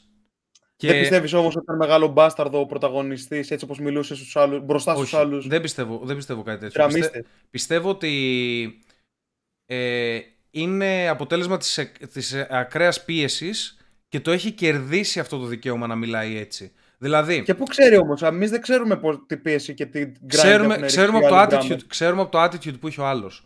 Ο άλλος, ο κοκκινομάλης, είχε μπει και έλεγε εντάξει μωρ μαλακά. Καλά αυτός ο κοκκινομάλης ήταν και γυμνασμένος από ρόμπος, δεν τον παούλιασε. Ήταν, άκου λίγο, του έλεγε ο, ο κοκκινομάλης, του έλεγε εντάξει μωρέ, ο καθηγητής ο Φλέτσερ είναι ομο- όλο γαυγίζει δεν δαγκώνει, είναι πολύ chill, μην αγχώνεσαι, εντάξει. Και ήταν χαμηλού επίπεδου, δηλαδή το έλεγε και στην αρχή ότι δεν προπονήθηκε ιδιαίτερα, έλειπε, ήταν λίγο πιο στην πούτσα του, κατάλαβες. Και πάει τώρα ο, ο πρωταγωνιστής μας, πώς τον λένε στο όνομα, δεν θυμάμαι. Και Ο... δεν θυμάμαι. Κύρι- Ο Κύρι Μπιν, Κι- Κι- Δεν θυμάμαι, ηλίθιο ήρθε. Είχε.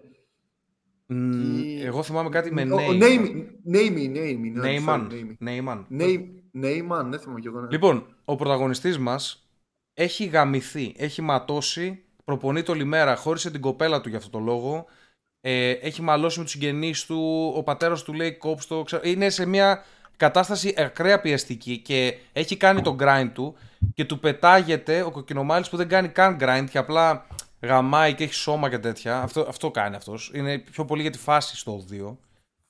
Ε, και του πετάγεται και του λέει: Ξέρω εγώ, ας, θα, το- το- θα το κα- κάνω εγώ αντί για σένα. Όχι, εκεί θα γυρίσει και θα του βρεις τη μάνα. Θα γυρίσει και του πεις: Εκεί- Βούλωσε γαμό το Χριστούλη σου που θα μου πεις εσύ εμένα. Αυτό Τι του βρεις πεις. ρε μεγάλη εβδομάδα έρχεται; Συγγνώμη, μου έχει να έρθει η εβδομάδα, έχουμε, έχουμε τέτοιο. Αλλά αλήθεια, πρέπει να, εκεί πρέπει, πρέπει να γυρίσεις και να το βάλεις στη θέση του. Να του πεις: Εσύ θα κρατάς τα αστικάκια μου, δεν θα μου μιλάς καν. Παλιοπουτάνα. Αυτό πρέπει να του Έχω πεις. απορία. Γιατί όταν, Αυτό είναι ο ανταγωνισμός. Σε- Έλα, Μαρία. Όταν τρακάρει το έβαλε- ευχαριστήθηκα εγώ πάντως. όταν τους έβαλε να παίξουν, ρε, Ναι.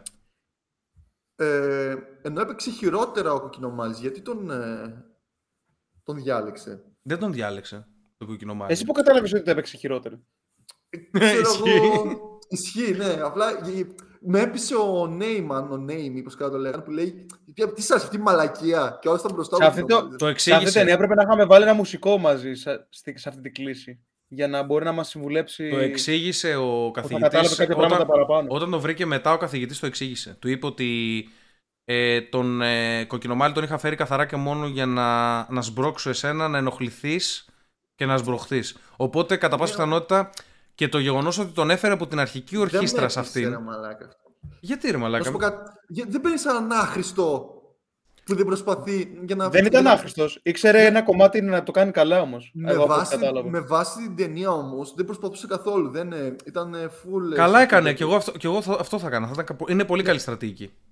όχι για να τον πουσάρεις τον καλό, παίρνεις έναν εξίσου καλό που προσπαθεί. Δεν Οπότε έχει, δεν δεν είναι έχει ρε μαλάκα, δεν το έχουμε προηγούμενο. καλούς, δεν έχουμε καλούς γύρω-γύρω στο τσεπάκι. Φέρα μάλλον έναν για ανταγωνισμό. Δηλαδή, Δηλαδή... σε παίρνει έναν χωρίς χέρια, ρε μαλάκα, το ίδιο πράγμα είναι. Σιγά. Καλά τρόπος που τώρα- έφυγε τώρα άλλος, πολύ γίνεσαι- περίεργος, τώρα που γίνεσαι μαλάκας. ακύρωσε το προηγούμενο drummer.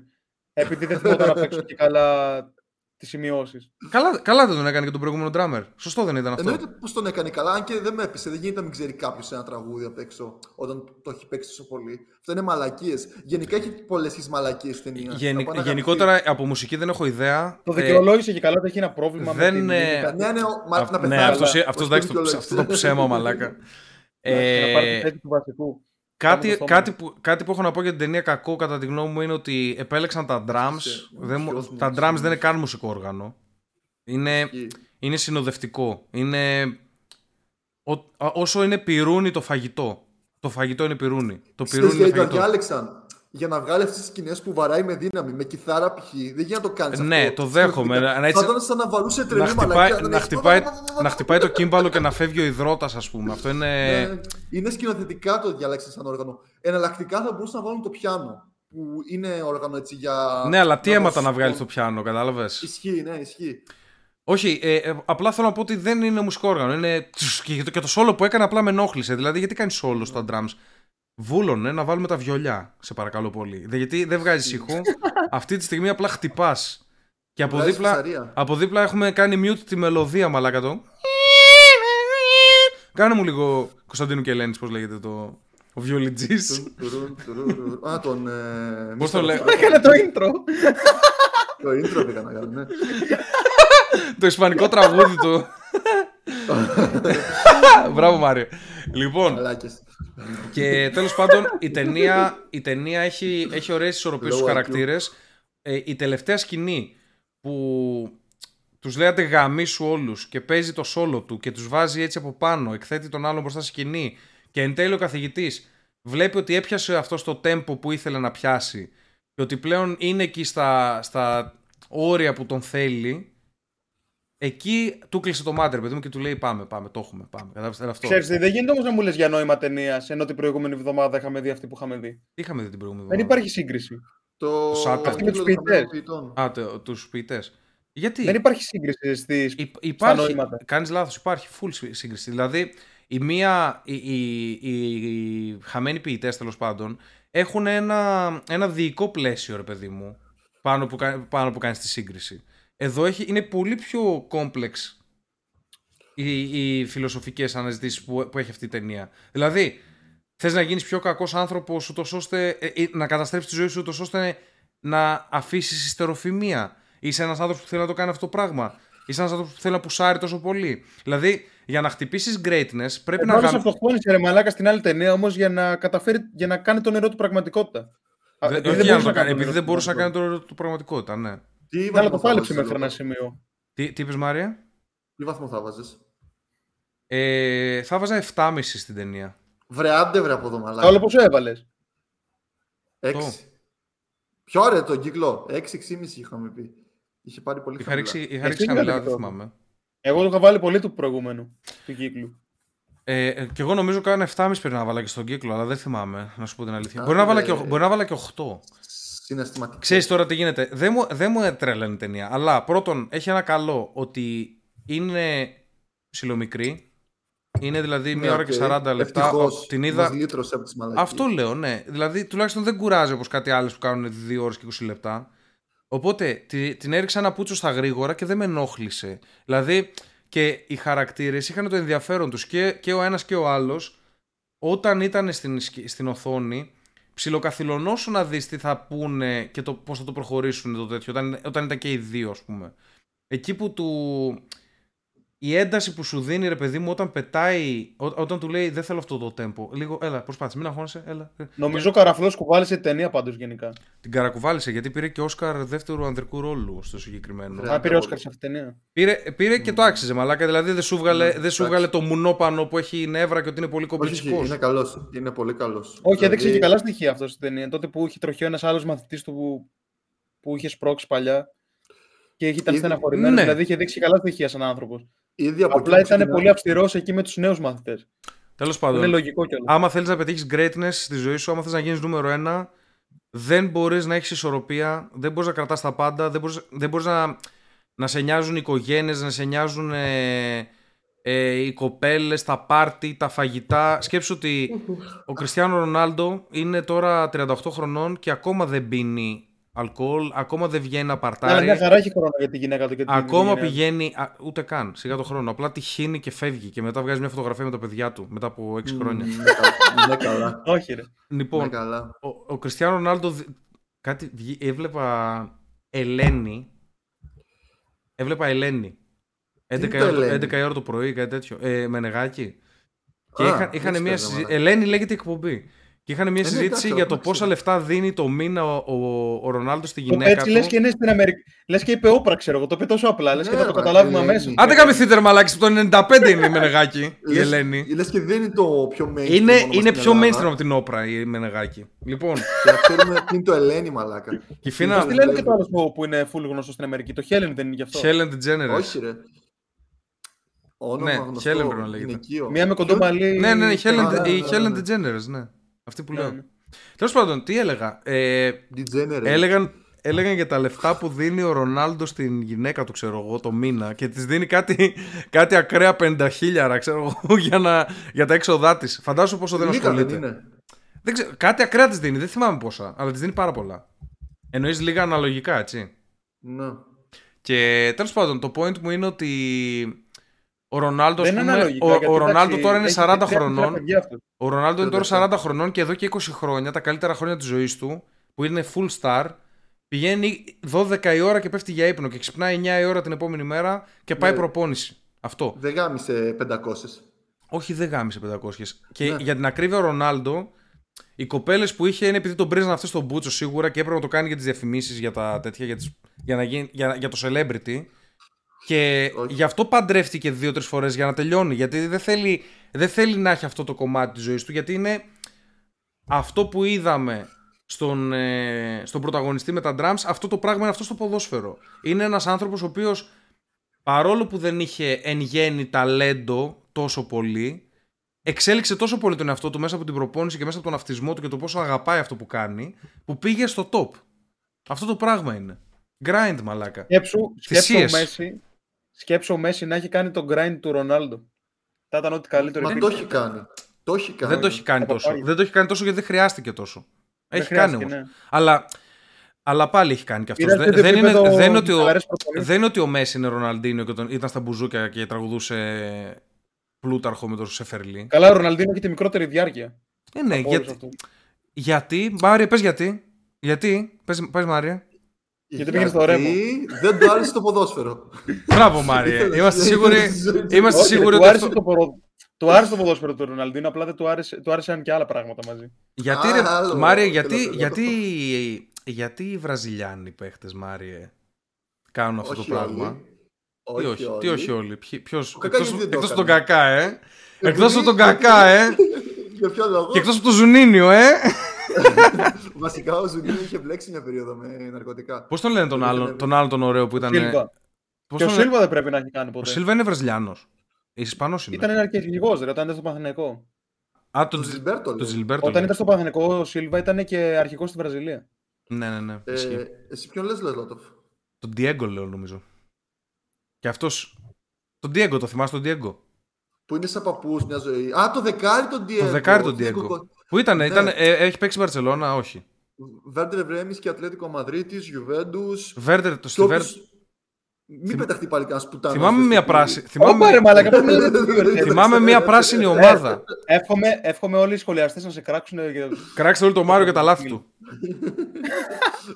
Τέλο πάντων, ο Να μην Κα... μπορεί να κοιμηθεί πάλι. η γιατί Βραζιλία γενικότερα, όσοι βγαίνουν από εκεί, δεν είναι υπεύθυνοι και είναι γλετζέδε. Εκτό από τον Diego, τον Κακά και τον Ζουνίνιο. Δεν ξέρω για ποιο λόγο αυτοί οι τρει ήταν τόσο υπεύθυνοι και καλοί ποδοσφαιριστές. Δεν ξέρεις. Δεν έχω ιδέα. δεν ξέρω αν ο Μάριος έχει κάτι υπόψη του. Δεν... ε, Καμία- Ούτε μία ιδέα δεν έχω. Ξέρεις τι, οι Βραζιλιάνοι το θέμα είναι ότι είναι πολύ ταλαντούχοι και γι' αυτό δεν προπονιούνται τόσο σκληρά όπως οι άλλοι. Προπονιούνται; Να τους το Έλα ρε Μάριο. μαλάκα, κατάλαβες τι λέω. Μιλάει Άκου πορτογαλικά, κόμμα. ρε μαλάκα. δεν το κατάλαβα. Α, είναι τώρα. Πιάσαμε το, Πιάσαμε τη Εγώ Λίγκο. δυσλεξία, ρε μαλάκα, γάμισου. Ποδοσφαιρική Λίγκο πιάσαμε τώρα σιγά σιγά. Προπονιούνται οι Champs. Προπονιού Ματέο γκολ! Γιατί giocano noi non Προπονιού! Viene Ronaldo, προπονιούνται. Το Παπάς ρώσικο, τελικά το δεν ρώσικο. έπαιρνε. Ο Ντάρ Παβαρότα γκολ! Γκουά, γκουάσο. Προπονιού! Προπονιού! Σκάστε ρε μαλάκα. Γάμο το Χριστόφορο. Έτσι. Μαλάκα.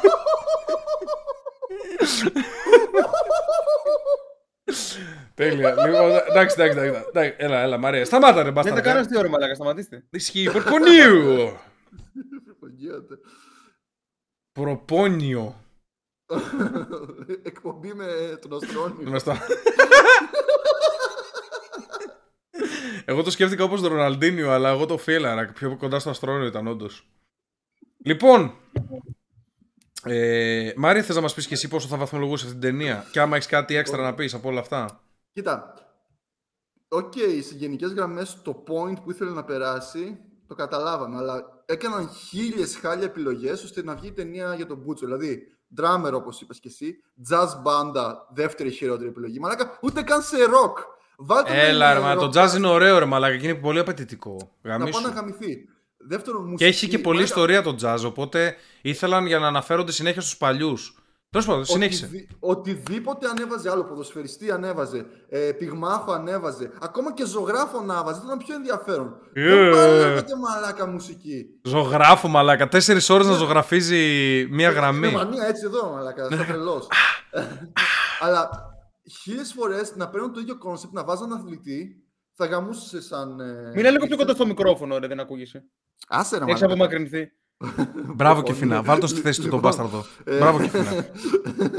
ε, αν βάζεις ένα αθλητή, χίλιες φορές θα γαμούσε.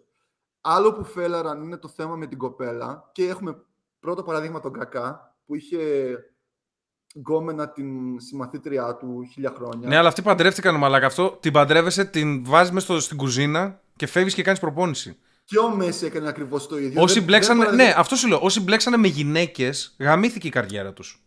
Ναι, μπορεί να πήγαινε εκεί η φάση. Δηλαδή να ήταν ο Μέσι και η Τζορτ- Τζορτ- όχι η Τζορτζίνα, η.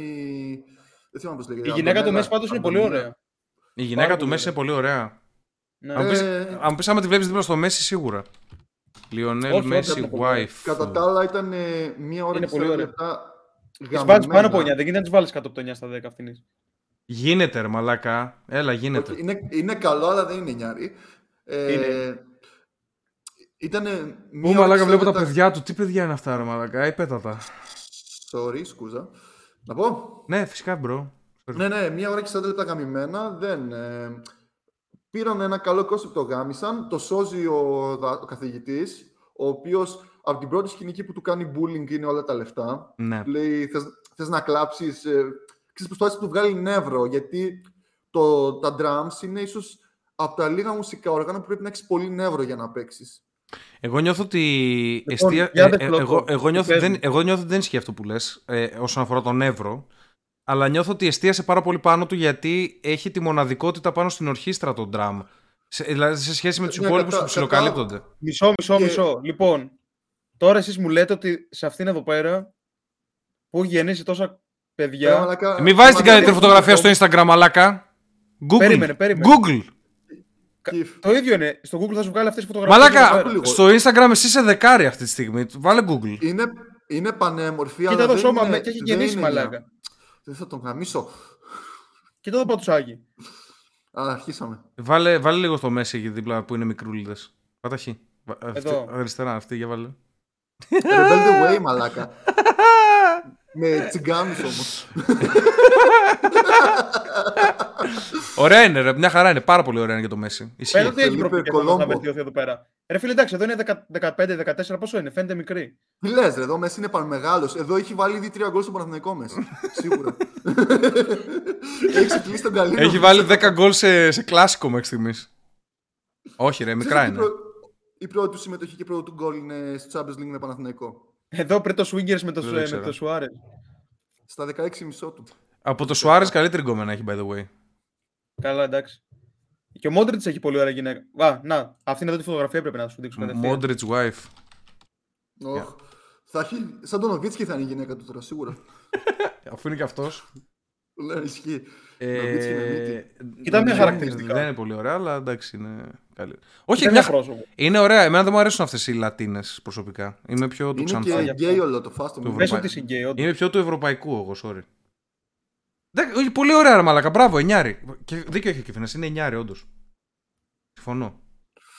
Ε, Οχτώ να μισή. ολοκληρώσω για, για Για- την ταινία. ναι, Ε, Μάρια. το σώζει εκεί μόνο ο δάσκαλος. Κατά τα άλλα, δύο. Γρήγορα ε, να το ξεπετάξω δύο. Ήταν Δύο στα ό,τι δέκα. χειρότερο. Ναι, ό,τι χειρότερο έχουμε Εγώ δει. έβαλα δηλαδή. τέσσερα για να μην φάω κράξιμο. Από τους Όχι, ρε, ατακόμενους. απορώ- απορούσα όταν το βλέπαμε γιατί το διάλεξε ο κόσμος. Δηλαδή είναι, έχει, είναι χάλια, δεν, δεν βλέπω. Δεν διαλέγουν για καλές ταινίες, διαλέγουν για να τις κάνουμε review. Μπορεί, μπορεί να θέλουν Δεν να είπα- βάλουν διάρκεια οι μπάσταρδε. Όχι, δεν είπα να είναι καλή ταινία, να είναι ενδιαφέρουσα. Δεν είχε, είχε μηδέν ενδιαφέρον, έχανε από παντού η ταινία για μένα. Εμένα με διέφερε, δεν ξέρω. Ίσως, ίσως επειδή εγώ είμαι πιο δημιουργικός. Αλλιώ συναισθηματική, μαλάκα. Έτσι επειδή εγώ είμαι πιο δημιουργικός σαν άνθρωπος. Έχω, έχω και. Αυτή την περί- Μπορεί να είναι αυτή η περίοδος επειδή είναι στον Ερμείο υδροχός. Κάτι τέτοιο. Με, με, με- Το ξέρεις τι. Το θέμα είναι ότι άμα βάλουμε έναν μουσικό να τη σχολιάσει, μπορεί να της βάλει και 9. Η γυναίκα του Μόντριτς πάντως είναι χάλια και χοντρή. Ναι, αλλά και το Μόντριτς. Είναι θεά, Όσο θεά διαφορετική- και πανέμορφη. Ο Μόντριτς μαλάκα είναι σαν εκείνο που έχει ο Ταραντίνο όλη την ώρα σε όλα τα. Σε όλες τις ταινίες. Εκείνο που έπαιζε στο. Ο Μόντριτς μοιάζει με καθαρίστρια στα 90s από συγκεκριμένη χώρα. Από πού, πες. Ουκρανία; Όχι, α, θα μπορούσε. Αλλά Πιο, έπιασα πιο, κοντά, πιο κοντά το πήγες εσύ. πιο βλακάνια έπιασα. Πιο κοντά το πήγες. Βλακάνια. Ναι. Πώς τον λένε αυτόν τον ηθοποιό, ρε μαλάκα, από... που ήταν στο. Τον στο Owen Pulp Wilson Fiction. με- Pulp Fiction. Α, όχι, άκυρο τότε. Αυτός που ήταν Pulp στην Fiction. αρχή που λίστευε το. Ο Tim Roth. Πάτα Tim Roth. Μαλάκα, Πού να ξέρουμε αλλά τον Tim Roth τώρα. Πάτα έχετε Tim τρελός. Roth και Modric. Βάλ τους δίπλα-δίπλα. Τώρα. Είναι ακριβώς το ίδιο άτομο. Tim Roth Δεν και μεταξύ- Modric. Ορίστε, κόπη, κόπη, να, ορίστε. Ακούγεται κάτι στο μικρόφωνο και κάποιος χτυπάει τα Ο Κιφίνας, ε, ο Κιφίνας βαράει τα τουάζ τώρα στο, στο, στην Στο πατούσα μπούτσο του. Του. Ο Tim Roth, Τι μαλάκα. φωτογραφία έστειλε. Μια φωτογραφία, τον Tim Roth και τον Modric δίπλα-δίπλα. Το Boosty είναι άσχημη γυναίκα ο Μόντριτς. Πολύ άσχημη γυναίκα. Μαλάκα γιατί το Μόντριτς πώς είναι. Και κακός παίκτης. Λοιπόν, πάμε παρακάτω στα θεματάκια μας. Άσ, Χάλιας. Πλάκα κάνω, πλάκα κάνω, πλάκα κάνω. Μην τρώτε trigger. Λοιπόν, πάμε παρακάτω στα θεματάκια μας. Μάρια, τι είναι αυτό εκεί με το Ξέρεις ποιο είναι, 50%. Ότι και ο, ο Ράμος παλιά ήταν πολύ άσχημος με μακρύ μαλλί όταν ήταν νέος. Και Ναι, τώρα είναι από ισχύει. τους πιο όμορφους ποδοσφαιριστές ό,τι πας. Ε, μαλάκα τα γένια κάνουν. Όποιος, διαφορά. όποιος αφήνει μουσια μαλάκα γίνεται ωραίος, αρκεί να έχει λίγο σώμα. Αυτό, δεν, δεν χρειάζεται κάτι άλλο. Πρέπει να έχει φτιάξει μύτες αυτιά, δεν ξέρω τι έχει κάνει, αλλά έχει Όχι, βελτιωθεί. ρε. Δεν έφτιαξε Δεν τίποτα. πείραξα. Το ίδιο Απλά καθυστερημένος μεγάλωσε. φαίνεται. Το ίδιο καθυστερημένος φαίνεται στο πρόσωπο. Απλά όντως οι άντρες, ρε παιδί μου, μετά τα 30 αρχίζουν και στρώνουν πάρα πολύ. Άμα είναι έτσι καλοντημένοι, γυμνασμένοι, μουσάκι και τέτοια, στρώνει πάρα πολύ το χαρακτηριστικό πάνω στο πρόσωπο. Και οι ρητίδες του είναι καλές, δηλαδή δεν τον κάνουν παππού, τον κάνουν ε, οκ για κοντά στα 40. Εμένα δεν μου αρέσει καθόλου. Τον θεωρώ ασχημάντρα, αλλά έχει τέλειο Δεν στυλ. είναι όμορφος, αλλά ναι. Έχει είναι τέλειο στυλ. σλάτος. Τέλειο στυλ. Τέλειο στυλ. Είναι Πολύ καβλιάρη. Τον θεωρείς από τους καλύτερους στόπερ που έχουν περάσει ποτέ; Όχι. Δεν ξέρω καθόλου από στόπερ, δεν κρίνω ποτέ στόπερ, δεν έχω ιδέα. Γιατί έπρεπε να έχει αποβληθεί στους μισούς αγώνες και δεν αποβάλλεται, οπότε όχι. Έχει ασυλία. Καλά, έχει πάρει πάρα πολλές κόκκινες. Έχει ασυλία, ρε. Αυτός και Πιο ο Πέπε πολλές να όλο το πάνε, Ισπανικό να, πρωτάθλημα πάνε να πρέπει να γαμηθούνε. 0 IQ. Ο, βασικά, ο Πικέ λένε ότι έχει 170 IQ, κάτι τέτοιο. Μαλάκα, άμα, άμα δεις. ο πιο χαζός παίκτης. Ισπανικό πρωτάθλημα είναι σε όλα να περνάνε τον Μπικέ και να τραβάει πεσμένο στη φανέλα του αντιπάλου. Δεν υπάρχει αυτό το παλικάρι το πόσο κακός Ο Πικέ είναι πολύ κακός, μαλάκα. Και είναι και χαζός στο ποδόσφαιρο. Είναι και Κάνει χαζός. χαζομάρες. Χαζομάρες Πρώτα απ' κάνει. όλα φιλιόταν με τον Ιμπραήμοβιτς μπροστά στις κάμερες. Μα πόσο καθυστρίμιο. Ούτε καν φιλιό. Μακάρι να φιλιόντουσαν. Του είχε πιάσει το Που να δείτε χεράκι. γιατί το Του Maguire είχε το πιάσει το έχει χεράκι κάνει, έτσι και ήταν. Ήταν έτσι. Καλύτερα να φιλιόντουσαν, μαλάκα. Πιο αντρικό θα ήταν από αυτό που Έχετε κάνανε. δει ο Maguire τι έχει κάνει; Τι έκανε ο Μακουάρ. Φτιάχνουν συνδυασμούς βίντεο με highlights από λουσίματα. Έχει συνέ... Α, συνέχεια λες τέτοια σαν βλέπω. στόπερ που βάζει αυτόν τον γκολ όλη την ώρα και τρώει κόκκινες και τέτοια. Ε, Που έχει ο Μα- γαμίσει την ομάδα όλη. Ο Έχει γαμίσει όλη την Maguire ομάδα. πρέπει να να δεν ξέρω, να μαζευτούν οι οπαδοί της Manchester και Οχ. να τον κλωτσάνε πεσμένο, ρε μαλάκα. Δεν είναι, δεν- δεν- να τον ρίξουν και να τον κλωτσάνε στο, στο πρόσωπο. Έχει και πανηλήθεια βρετανικά μούτρα. Πρέπει είναι να για βρουν πολλά- κομμένη μαλάκια να Ο- πάνε ο να τον Μπούστη παγιάσουν. Κατάφερε να γίνει Είναι- ρατσιστής και εδώ με τον Μαγκουάιρ. Κάτσε λίγο να το Είναι δω. για πολλά σουτίδια ο Πούστης γάμο το. Με εκνευρίζει πάρα πολύ να βγάζει 2 εκατομμύρια. Δεν έχω δει χειρότερο παίκτη στόπερ στη ζωή μου από αυτόν. Αυτός χαζά χαζά τι φάτσα είναι αυτή, ρε Μαλάκα. Είναι, να, Μαλάκα, τον, άκου είναι το. να, να τον Πατρώνει πάρει, τη μούρη του. είναι να τον πάρεις να παίξει, να παίξει εδώ στο, στο Whiplash, να παίξει τον Στην drummer. Ελλάδα είχαμε Ναι, το δεν είναι, βίντεο. δεν είναι η μούρη του σαν να είναι το emoji το troll. Τι, είναι- τι τρόλ, Μαλάκα. Τι... Α! Στην, Ε- στην Ελλάδα είχαμε το βίντεο και κάθε φορά που ακουμπούσε την μπάλα το γήπεδο τον γαμοστάβριζε. Δηλαδή ήταν σε φάση. δεν θα έκλαιγε ο Βίντρας. Δεν έχει υποστηρικτές, ρε Μαγκουάιρ. Και είναι και Δεν αρχηγός έχει κιόλα. Υποστηρι- Είναι αρχηγός. Αλλά πώς τον ανέχονται, ρε Μαλάκα, δεν μπορώ να καταλάβω. Στην Ελλάδα τον είχαν μαχαιρώσει το Μαγκουάιρ, χωρίς πλάκα. Θα είχαν πάει έξω από το σπίτι του και θα του λέγαν ή λύνεις το συμβόλαιο ή θα σε κάψουμε μαζί με την οικογένειά σου μέσα στο σπίτι. Παίζει να έχει τίποτα συγγένεια εκεί με τον, με τον πρόεδρο. Μήπως είναι κάνα κονέ όπως ο, Βιν- όπως ο Βίντρα που λέγανε ότι είναι κονέ επειδή έχει κάτι, κάτι στους μετόχους. Ο Μαλάκα, μάνατζερ. Τσέχος ήταν. Τι κόνε να είχε ο Βίντρα, Τσέχος. Κάτι λέγανε ρε παιδί μου ότι ήταν παντρεμένος με την, γυναί- με την κόρη κάποιου. Κάτι περίεργο λέγανε για τον Βίντρα. Αυτό δεν το γνωρίζω. Να μας πει κάποιος στο chat ότι λέγανε ότι είναι κονέ και γι' αυτό δεν βγαίνει ποτέ. Αλλά τον Βίντρα τον Κονέ, έσωσε. μαύρος ποδοσφαιριστής. Το Βίντρα τον έσωσε, τον έσωσε ο Σπυρόπουλος, Μάριε. Με το που ήρθε ο Σπυρόπουλος, Ναι, αντιληφθήκαμε την αξία του Βίντρα στα back. Σε σχέση με, ισχύει, ισχύει. σε σχέση με τον Ναι. τρελό των άλλων. Ο Ναι, οποίο. ναι, τον- Τον κάλυψε πολύ καλά. Ναι, ναι, ναι, τον κάλυψε πάρα πολύ καλά. Αδερφός μαλάκα. Και μετά ήρθανε κάτι άλλο. Ήρθε ο άλλος ο Μουν που δολοφονούσε κόσμο, κάτι περίεργα. Γενικά έχει Ο παίξει. Μουν ήταν τίμιος ρε, αλλά οκ, εντάξει. Δε, κάτσε, δεν... ποιος είχε σκοτώσει έναν άνθρωπο και. Ο Μουν, ο Μουν. Ο Μουν ήταν. Στη, στη Νότια Αφρική, αλλά ήταν τίμιος ποδοσφαιριστής. Δηλαδή, οκ, από το βίντεο ήταν καλύτερος. Απλά Ισχύει, ισχύει ότι ήταν, τον ήταν έφαγε κάτι το, στο το βίντεο. βύσμα. Λοιπόν, εμ, πάμε. Πά, Μάριε, πες μου λίγο για αυτό το δικό σου εκεί να φεύγει. Ναι. Λοιπόν, ε, ένας τυπάς στην ε, Βρετανία, φοιτητής νεαρό παιδί, Μμμ. ε, αποφάσισε ένα βράδυ να φάει το μισοτελειωμένο, τα απομεινάρια ουσιαστικά, όχι πεταμένο, ρε, είναι αυτό που αφήνουμε για να το φάμε αργότερα, Ναι. όχι, δεν φέγει μέσα από σκουπίδια, ε, κινέζικο από του φίλου του. Δηλαδή ο φίλος του έφαγε, δεν ήθελε άλλο, το άφησε στην άκρη. Στο, κι- και το, Και- ε, και- κινέζικο, μιλάμε για κινέζικο τώρα, εντάξει. Ναι. Ναι. Αλλά μαγειρεμένο, όχι τις μαλακίες που τρώνε. Ήταν κοτόπουλο μαγειρεμένο κανονικά. ναι, ναι. ναι. με noodles. Και το φαγε και μέσα σε 5-6 ώρες άρχισε να εμφανίζει άσχημα συμπτώματα, πρίξιμο στα χέρια, έπεσε κάτω, παρέλυσε, έχασε τις αισθήσεις του. Αλλεργικό σοκ, τι έπαθε; Δεν μπορούσε, αλλεργική. θα, θα, θα καταλήξουμε εκεί. Ε, δεν μπορούσε να κινηθεί, αφού μπήκε ο φίλος του και τον βρήκε μέσα στο, στο ξαπλωμένο στο σαλόνι, να μην μπορεί να κουνηθεί. Είχε, είχε παραλύσει όλο το σώμα. τον πήγανε στο νοσοκομείο, α- άρχισε να μελανιάζει, έβγαζε σπηριά στα χέρια του και δεν μπορούσαν να καταλάβουν τι είναι. Του δίνανε κοκτέιλ φαρμάκων, μπας και πιάσουν στο τέλος αυτό που είναι, γιατί δεν ξέραν τι- με τι έχουν να κάνουν. Ε, και τελικά κατέληξε την τρίτη, τέταρτη μέρα να παθαίνει θρομβώσεις στα άκρα του, με αποτέλεσμα να χάσει τα, και τα δυο πόδια και το, ένα Όπα, ρε. χε- και το ένα χέρι και από το άλλο τα δάχτυλα, κάτι τέτοιο. Και κάπου εκεί κατάλαβαν, γιατί μέχρι εκεί δεν μπορούσαν να πιάσουν τι είναι, ότι προς το τέλος, δηλαδή πριν χάσει λίγο τα άκρη του, κατάλαβαν ότι είναι ένα είδος ε, μηνυγκίτιδας What? από κάποιο. Ναι, δεν θυμάμαι ποιο είδος, το οποίο προέρχεται από μ, μικρόβιο, από βακτήριο που- μέσα στα φαγητά. Που αναπτύσσεται μέσα στα φαγητά. What? Και μάλλον το, Όπα, κοτό... ρε μαλάκα. ναι, μάλλον το κοτόπουλο, επειδή έκατσε πολλές ώρες, ανέπτυξε κάποιο βακτήριο. Φω. Εγώ τρώω Και τον συνέχεια, γάμισε. τρώω, Τι YouTube είναι συνέχεια, αυτό; τρώω συνέχεια κοτόπουλο που είναι δύο ημερών. Συνέχεια. Ναι, ναι, και εγώ όταν το είδα, χαίστηκα πάνω μου. Λέω Παναγία μου, πώς δεν έμεινα με ένα πύριο Μήπως αυτός είναι Θα βλάκα, ακούσει- μήπως αυτός είναι Το βλάκας. είχε κινέζικο κάποιο όμως θέμα. δεν το, δεν το ψήνουν πιο λίγο. Όχι ρε μαλάκα στο κοτόπουλο, αποκλείεται. Το κοτόπουλο όλοι οι λαοί το ψήνουν κανονικότατα. Cool.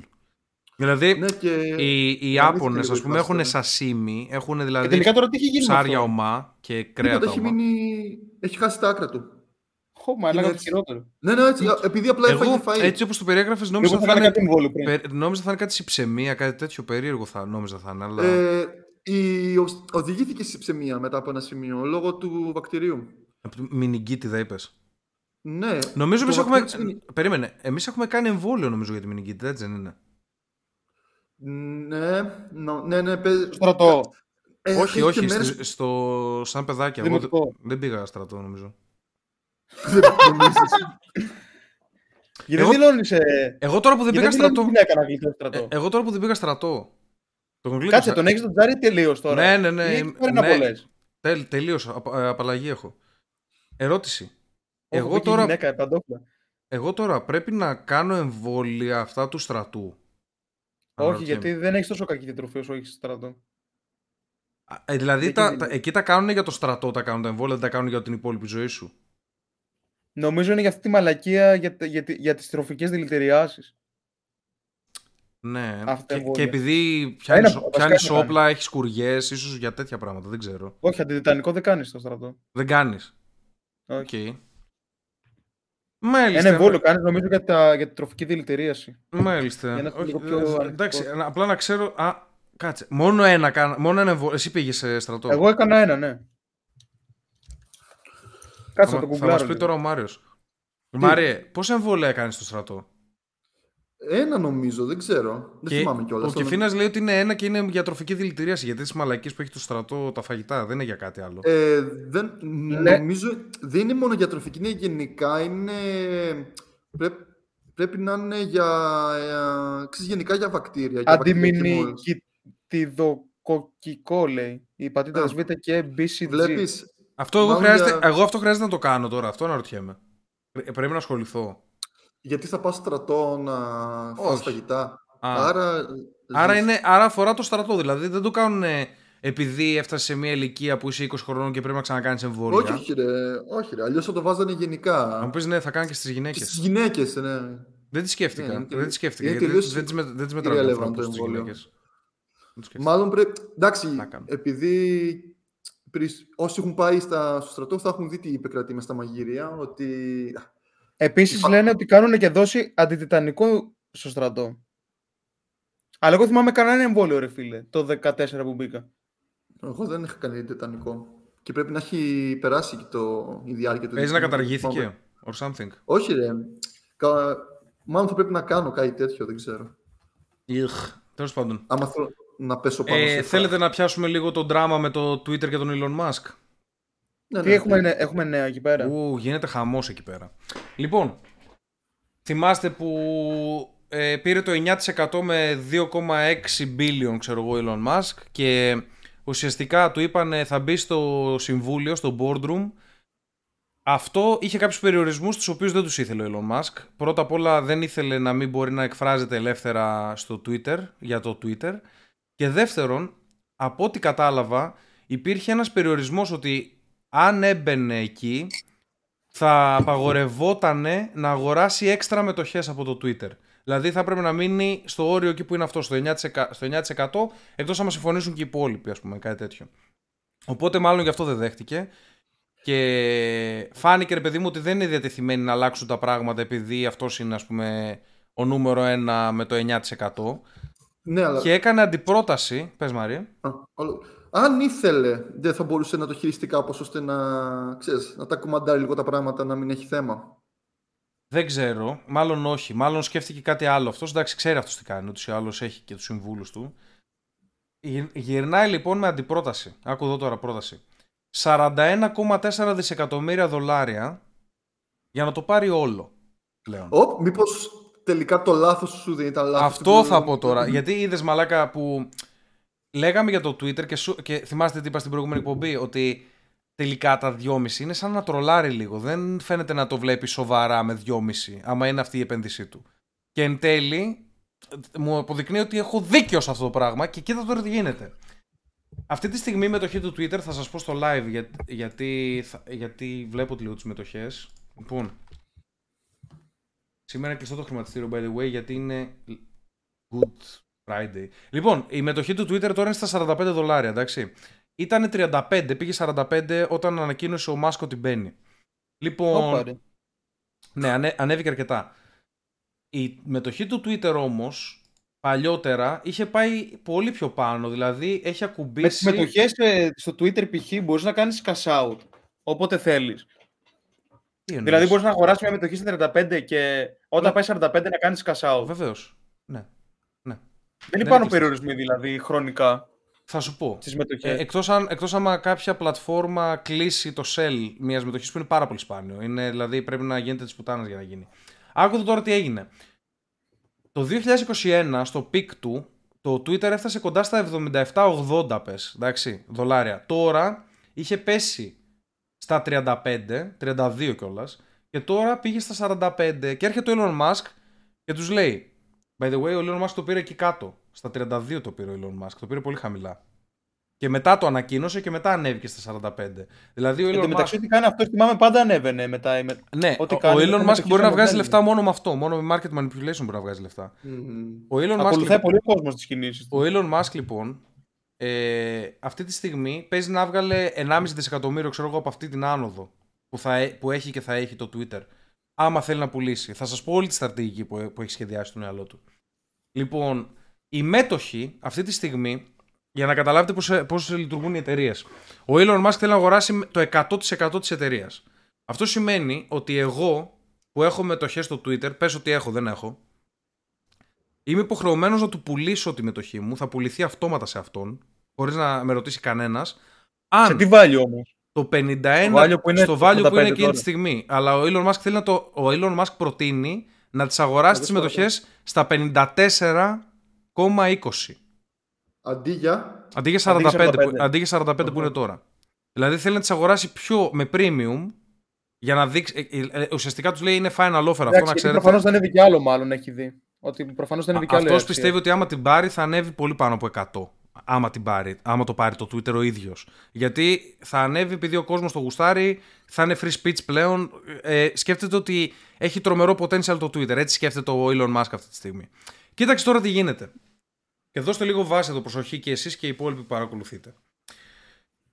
Η, αυτή το Twitter ε, ουσιαστικά είναι, είναι, δη- είναι δημοκρατία οι μετοχές. Εντάξει. Αν το 51% των μετόχων ψηφίσει ότι ναι πουλάω τις μετοχές μου στον Elon Musk το 51%, όχι το 51% λιγότερο γιατί έχει ήδη το 9% ο Musk Ναι. αλλά αν το 42% τέλος πάντων που χρειάζεται ακόμα πουλήσει τις μετοχές με αυτό το premium το 54% στον Elon Musk τότε θα έχει το 51% Τη δυνατότητα να, να οπότε πάρει και τις άλλες με το ζόρι. θα, θα, θα μπορεί να πάρει και τις υπόλοιπες αυτόματα. Τώρα μπορεί να κάνω full λάθος και κάποιος να με μαλώσει στο αυριανό. Ψάξτε το, μπορεί να κάνω λάθος, δεν κάνω μάλλον, αλλά ψάξτε το. Εντάξει. Κάτσε, πώς μπορεί. Αυτό, κάποιος- λέγεται, αυτό λέγεται bear hug, είναι hostile take, takeover ουσιαστικά. Πηγαίνεις Κάτσε και... λίγο. Έλα. Πώς μπορεί κάποιος να σου. να σε αναγκάσει να πουλήσεις; Και ας έχει την πλειοψηφία. Ουσιαστικά, ουσιαστικά οι, με, οι μετοχές μιας εταιρείας είναι το πώς λειτουργούν οι μετοχές μιας εταιρείας. Είναι σαν κράτος. Αν το 51% αποφασίσει ότι πουλάμε, το υπόλοιπο 49% λόγω της δημοκρατίας, γιατί πάρει με ψήφους στις μετοχές, στις εταιρείες, αναγκάζεται και πουλάει. Είναι υποχρεωμένο. Βασικά δεν θα μπορούσε να το κάνει λίγο διαφορετικά με αύξηση μετο- μετοχικού κεφαλαίου. Δηλαδή να αυξήσει απλά το κεφάλαιό του και να αυξήσει το ποσοστό του έτσι. Ε, δηλαδή να, να μπει από το boardroom και να βάλει άλλα 40 δισεκατομμύρια δικά του και Ναι. το Twitter απλά να μεγαλώσει σαν εταιρεία. Ναι. Δεν ξέρω αν θα μπορούσε να το κάνει αυτό. Δεν, δεν είμαι τόσο ψαγμένος. Το point είναι ότι η στρατηγική του είναι ως εξής τώρα. Αυτός τον νοιάζει either way να βγει το αποτέλεσμά του. Κάνει το εξής. Μπαίνει χαμηλά, βγάζει ανακοινώσεις και τους απείλησε. Τους λέει: Αυτή είναι η τελευταία μου προσφορά. Είναι πάρα πολύ καλή. σο- Σοβαρή προσφορά και τέτοιο για να πάρω το 100%. Εντάξει. Αν το δεχτείτε καλώς, αλλιώς πουλάω και θα κάνω δική μου πλατφόρμα. Αυτό τους λέει ουσιαστικά. Αυτό σημαίνει ότι θα πουλήσει το 10% ο Elon Musk και ταυτόχρονα θα πουλήσουν και οι υπόλοιποι που ακολούθησαν τον Elon Musk. Οπότε η μετοχή του Twitter θα καταρρεύσει. Οπότε έχουν και αυτό να Επίσης, άμα το φοβούνται. πουλήσεις τώρα θα έχει και, θα έχει και κέρδος. άμα το Και πουλήσεις θα έχει τώρα. και κέρδος, το οποίο κέρδος ενδεχομένως μπορεί να το χρησιμοποιήσει για να δημιουργήσει τη δική του πλατφόρμα, την οποία θα την ξεκινήσει από πιο νωρίς, αλλά θα πετάξει, ξέρω εγώ, μέσα 5-10 δισεκατομμύρια. Είναι υπεραρκετά για να φτιάξει ένα πάρα πολύ καλό λειτουργικό Twitter καινούριο. Τώρα, εγώ προτιμώ προσωπικά να πάρει το Twitter ο ίδιος. Δεν θέλω να φτιάξει καινούργια πλατφόρμα.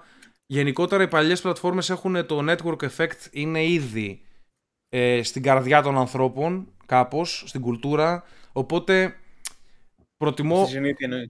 στη συνήθεια, στη συνείδηση, στο, στο zeitgeist της εποχής μας, ο κόσμος θα μείνει πολύ πιο εύκολα στο Twitter και θα γυρίσει στο Twitter ο μπαναρισμένος κόσμος πολύ πιο εύκολα από το να πάνε σε μια καινούργια πλατφόρμα. Έτσι, κα- ε, αυτό νιώθω εγώ τουλάχιστον, αυτό προτιμώ. Αλλά το Twitter δεν κάθεται με σταυρωμένα χέρια. Κάνανε συνέλευση οι υπόλοιποι για το πώς θα κόψουν αυτό το hostile takeover του Elon Musk. Και, η- Όντως. ναι, ναι, ναι, ναι. Έχουν Για- ανοιγωθεί μαλάκα. Έχουν αγχωθεί γιατί άμα πάρει το 51% όλοι αυτοί θα πάρουν τον μπούλο από εκεί μέσα και το Twitter θα γίνει free speech πλέον και θα τους Ναι, αλλά τσούζει... θα βγάλουν και κέρδος από Θα- όλο αυτό. Θα βγάλουν, ναι, αλλά αυτοί σκέφτονται ότι άμα κάτσω εδώ άλλα 20 χρόνια, αυτή είναι η καριέρα μου για πάντα. Κατάλαβες, δεν χρειάζεται να ασχοληθώ. Ταυτόχρονα αυτή τη στιγμή Ναι, ναι, τους εξασφαλίζει περνάω. Έχουν και, μια ιδεολο- καλή ζωή αυτό. έχουν και ιδεολογικά πράγματα στο μυαλό τους. Θέλουν δηλαδή να περάσουν και τα πολιτικά τους. Έχουν, έχουν Κάτσε, δύναμη, αυτοί- πουλάνε data, έχουν χίλια πράγματα. Για πες. Αυτοί οι άνθρωποι τώρα, οι οποίοι έχουν μετοχέ, τι άνθρωποι είναι, εκατομμυριούχοι ή απλά είναι άνθρωποι που έτυχε να αγοράσουν παλιότερα είναι, μετοχές του ε, ε, Twitter. υπάρχουν, υπάρχουν μέτοχοι σαν, Αμερικήμινοι. υπάρχουν μέτοχοι σαν εμάς που μπορούν να αγοράσουν μετοχές από πλατφόρμες και υπάρχουν και μεγαλομέτοχοι οι οποίοι είναι πάνω στο boardroom με πάνω από 5% οι οποίοι είναι δισεκατομμυρίουχοι προφανώς. Πάντως, αυτοί που αγόρασαν, ξέρω εγώ, πριν ε, 15 χρόνια μετοχή του Twitter στα, Ένα. στο 1 ευρώ, ξέρω, ναι, τώρα θα τρίβουν τα χέρια τους. Ναι, αλλά εντάξει. Ο, οποιοςδήποτε, Όταν έχει αγόρα... τόσο αξία το Twitter, οποιοςδήποτε, οπότε είπε, αγόρασε, οποιοςδήποτε αγόρασε οτιδήποτε εκείνη την εποχή τώρα τρίβει χέρια. Εντάξει, ναι. Σκέψου να πάρεις Amazon η οποία Μμ. ναι, έχει κάνει έχει πάει 8.000 Εντάξει, ένα προς, 10, ένα προς 45 είναι, άμα το αγόρασε ένα. Δεν, μπορεί να ήταν και λιγότερο το public offering το πρώτο. Ναι, ναι, Twitter, τώρα δεν ξέρω. τυχαίο ήταν Δεν- το- και, εγώ το στην ένα, τύχη, ναι. και εγώ στην τύχη τα πετάω. Δεν, δεν ξέρω. Κάτσε Δεν να είναι δω. τόσο μεγάλο κέρδος, ένα προς 45. Να δω, μα έχω chart. Δεν Αν Αν είναι... έχεις- περιμένεις με 6 χρόνια για αυτό το Α- profit. αν έχεις πάρει π.χ. 6.000 μετοχή, πφ, πάει και παραπάνω. Ψιλοσταθερό φαίνεται να είναι το Twitter, by the way. Δηλαδή, βλέπω εδώ από το 13 ήταν ήδη στα 40. 40-50. Όταν λέμε όταν πρωτοξεκίνησε, ρε, που ξέρεις, όλοι Δεν ψάχνουν θυμάμαι τις, πότε το ε, ξεκίνησα. τις ευκαιρίες. Αυτό το πότε πρωτοξεκίνησε το Twitter, κρατήστε το γιατί σας έχω άλλη μία ηλίθια είδηση για μετά. Τέλος πάντων, αυτή τη στιγμή συγκεντρώθηκαν, κάναν, πήρα- πήραν οι δικηγόροι τηλέφωνο από εδώ και από εκεί και ήρθε το Vanguard Group, το group της Vanguard, το οποίο έχει πάρα πολλές μετοχές και τέτοια. Είναι ένα financial, τα, τα πάντα, ας το γάμισε το τώρα, τι είναι το Vanguard. By the way, εγώ έχω ETFs από το Vanguard, έχω αγοράσει. Τέλος πάντων. Ε, και πήρανε έξτρα μετοχές είχαν ήδη μάλλον και τώρα αυτή είναι νούμερο ένα στο Twitter. Ε, δεύτερο, νούμερο 2 είναι πλέον ο Elon Musk σαν μέτοχος και αυτοί ουσιαστικά αγοράσαν αυτές τις μετοχές επειδή τους πήραν αυτοί από το Twitter τηλέφωνο και τους είπαν please αγοράστε, βάλτε τα λεφτά γιατί αυτός είναι μαλάκας, θα μας πάρει το Twitter και θα το κάνει ξέρω εγώ Δηλαδή φασιστικό αυτή, site. αυτή της Vanguard που λες αγοράσαν από τους μεγάλους μετόχους με δικές τους Όχι, όχι, μετοχές. αγοράσανε γενικότερα από τις ε, public μετοχές από το, το κοινό. Από τον κόσμο που πουλάει κτλ. κτλ. Από, τα, από τον κόσμο που πούλησε δηλαδή. Μπήκαν στην Τεγκύρο και αγόρασαν, ξέρω εγώ, μετοχές. Ε, τώρα, Μμ. α, αυτό που Ε, Να κάνανε. σας αφήσω λίγο εδώ γιατί πρέπει να φύγω επειγόντως. Για τα υπόλοιπα 10 λεπτάκια. Θα φύγεις για πάντα εννοείς από το τέτοιο; Ναι, ναι, ναι, ναι, ναι. Ωραία. Έγινε, bro. Θα τα πούμε εδώ με τον Κιφίνα τα υπόλοιπα. Άντε, Φιλιά. φιλιά. Τσαο. Λοιπόν, άκου τώρα Κιφίνα. Πέτα τον αυτόν. Να είμαστε έτσι. Βγήκε. Βγήκε. Άκου εδώ τώρα τι κάνουν. Ε, αυτός ε, όλη την ώρα γυρνούσε και κοιτούσε. Ήταν σε φάση. Του, του έλεγε άλλη. Είναι δύσκολη η κατοίκηση, ρε. Του έλεγε, του έλεγε, του έλεγε. Φεύγω και θα γαμηθώ με τον τάδε. Του έλεγε αυτό. Του, θα γαμηθώ με τον τάδε. και ακάποτο. άμα δεν κλείσει τώρα, άμα δεν κλείσει. Φαντάζεσαι. όχι, εντάξει. Δεν νομίζω, όχι. Την ξέρω, είναι πολύ γλυκούλα. Λοιπόν, άκου τώρα εδώ τι γίνεται. Ε, καλησπέρα, δυστυχώς δεν μπορώ σήμερα, θα σας δω αύριο. Πολύ καλύτερο με το live chat. Έγινε, Ρότζερ. Ευχαριστώ πολύ, bro. Ε, ουσιαστικά αυτοί αυτό που κάνουν είναι να συσσωρεύουν όσο πιο πολύ, όσο πιο πολύ μετοχές γίνεται, τόσο ώστε να κάνουν ακόμα πιο δύσκολο το να καταφέρει να αγοράσει το 51% Elon Musk. Δηλαδή αυτοί πήραν αυτές τις μετοχές, να έχουν ξέρω εγώ 12%, με σκοπό να μην πουλήσουν όταν γίνει αυτή, όταν γίνει αυτή η ψήφος για τις μετοχές. Εγώ τώρα, επειδή έχω μετοχές, ας πούμε, στο eToro, για παράδειγμα, δεν μπορώ να ψηφίσω εγώ στο Twitter.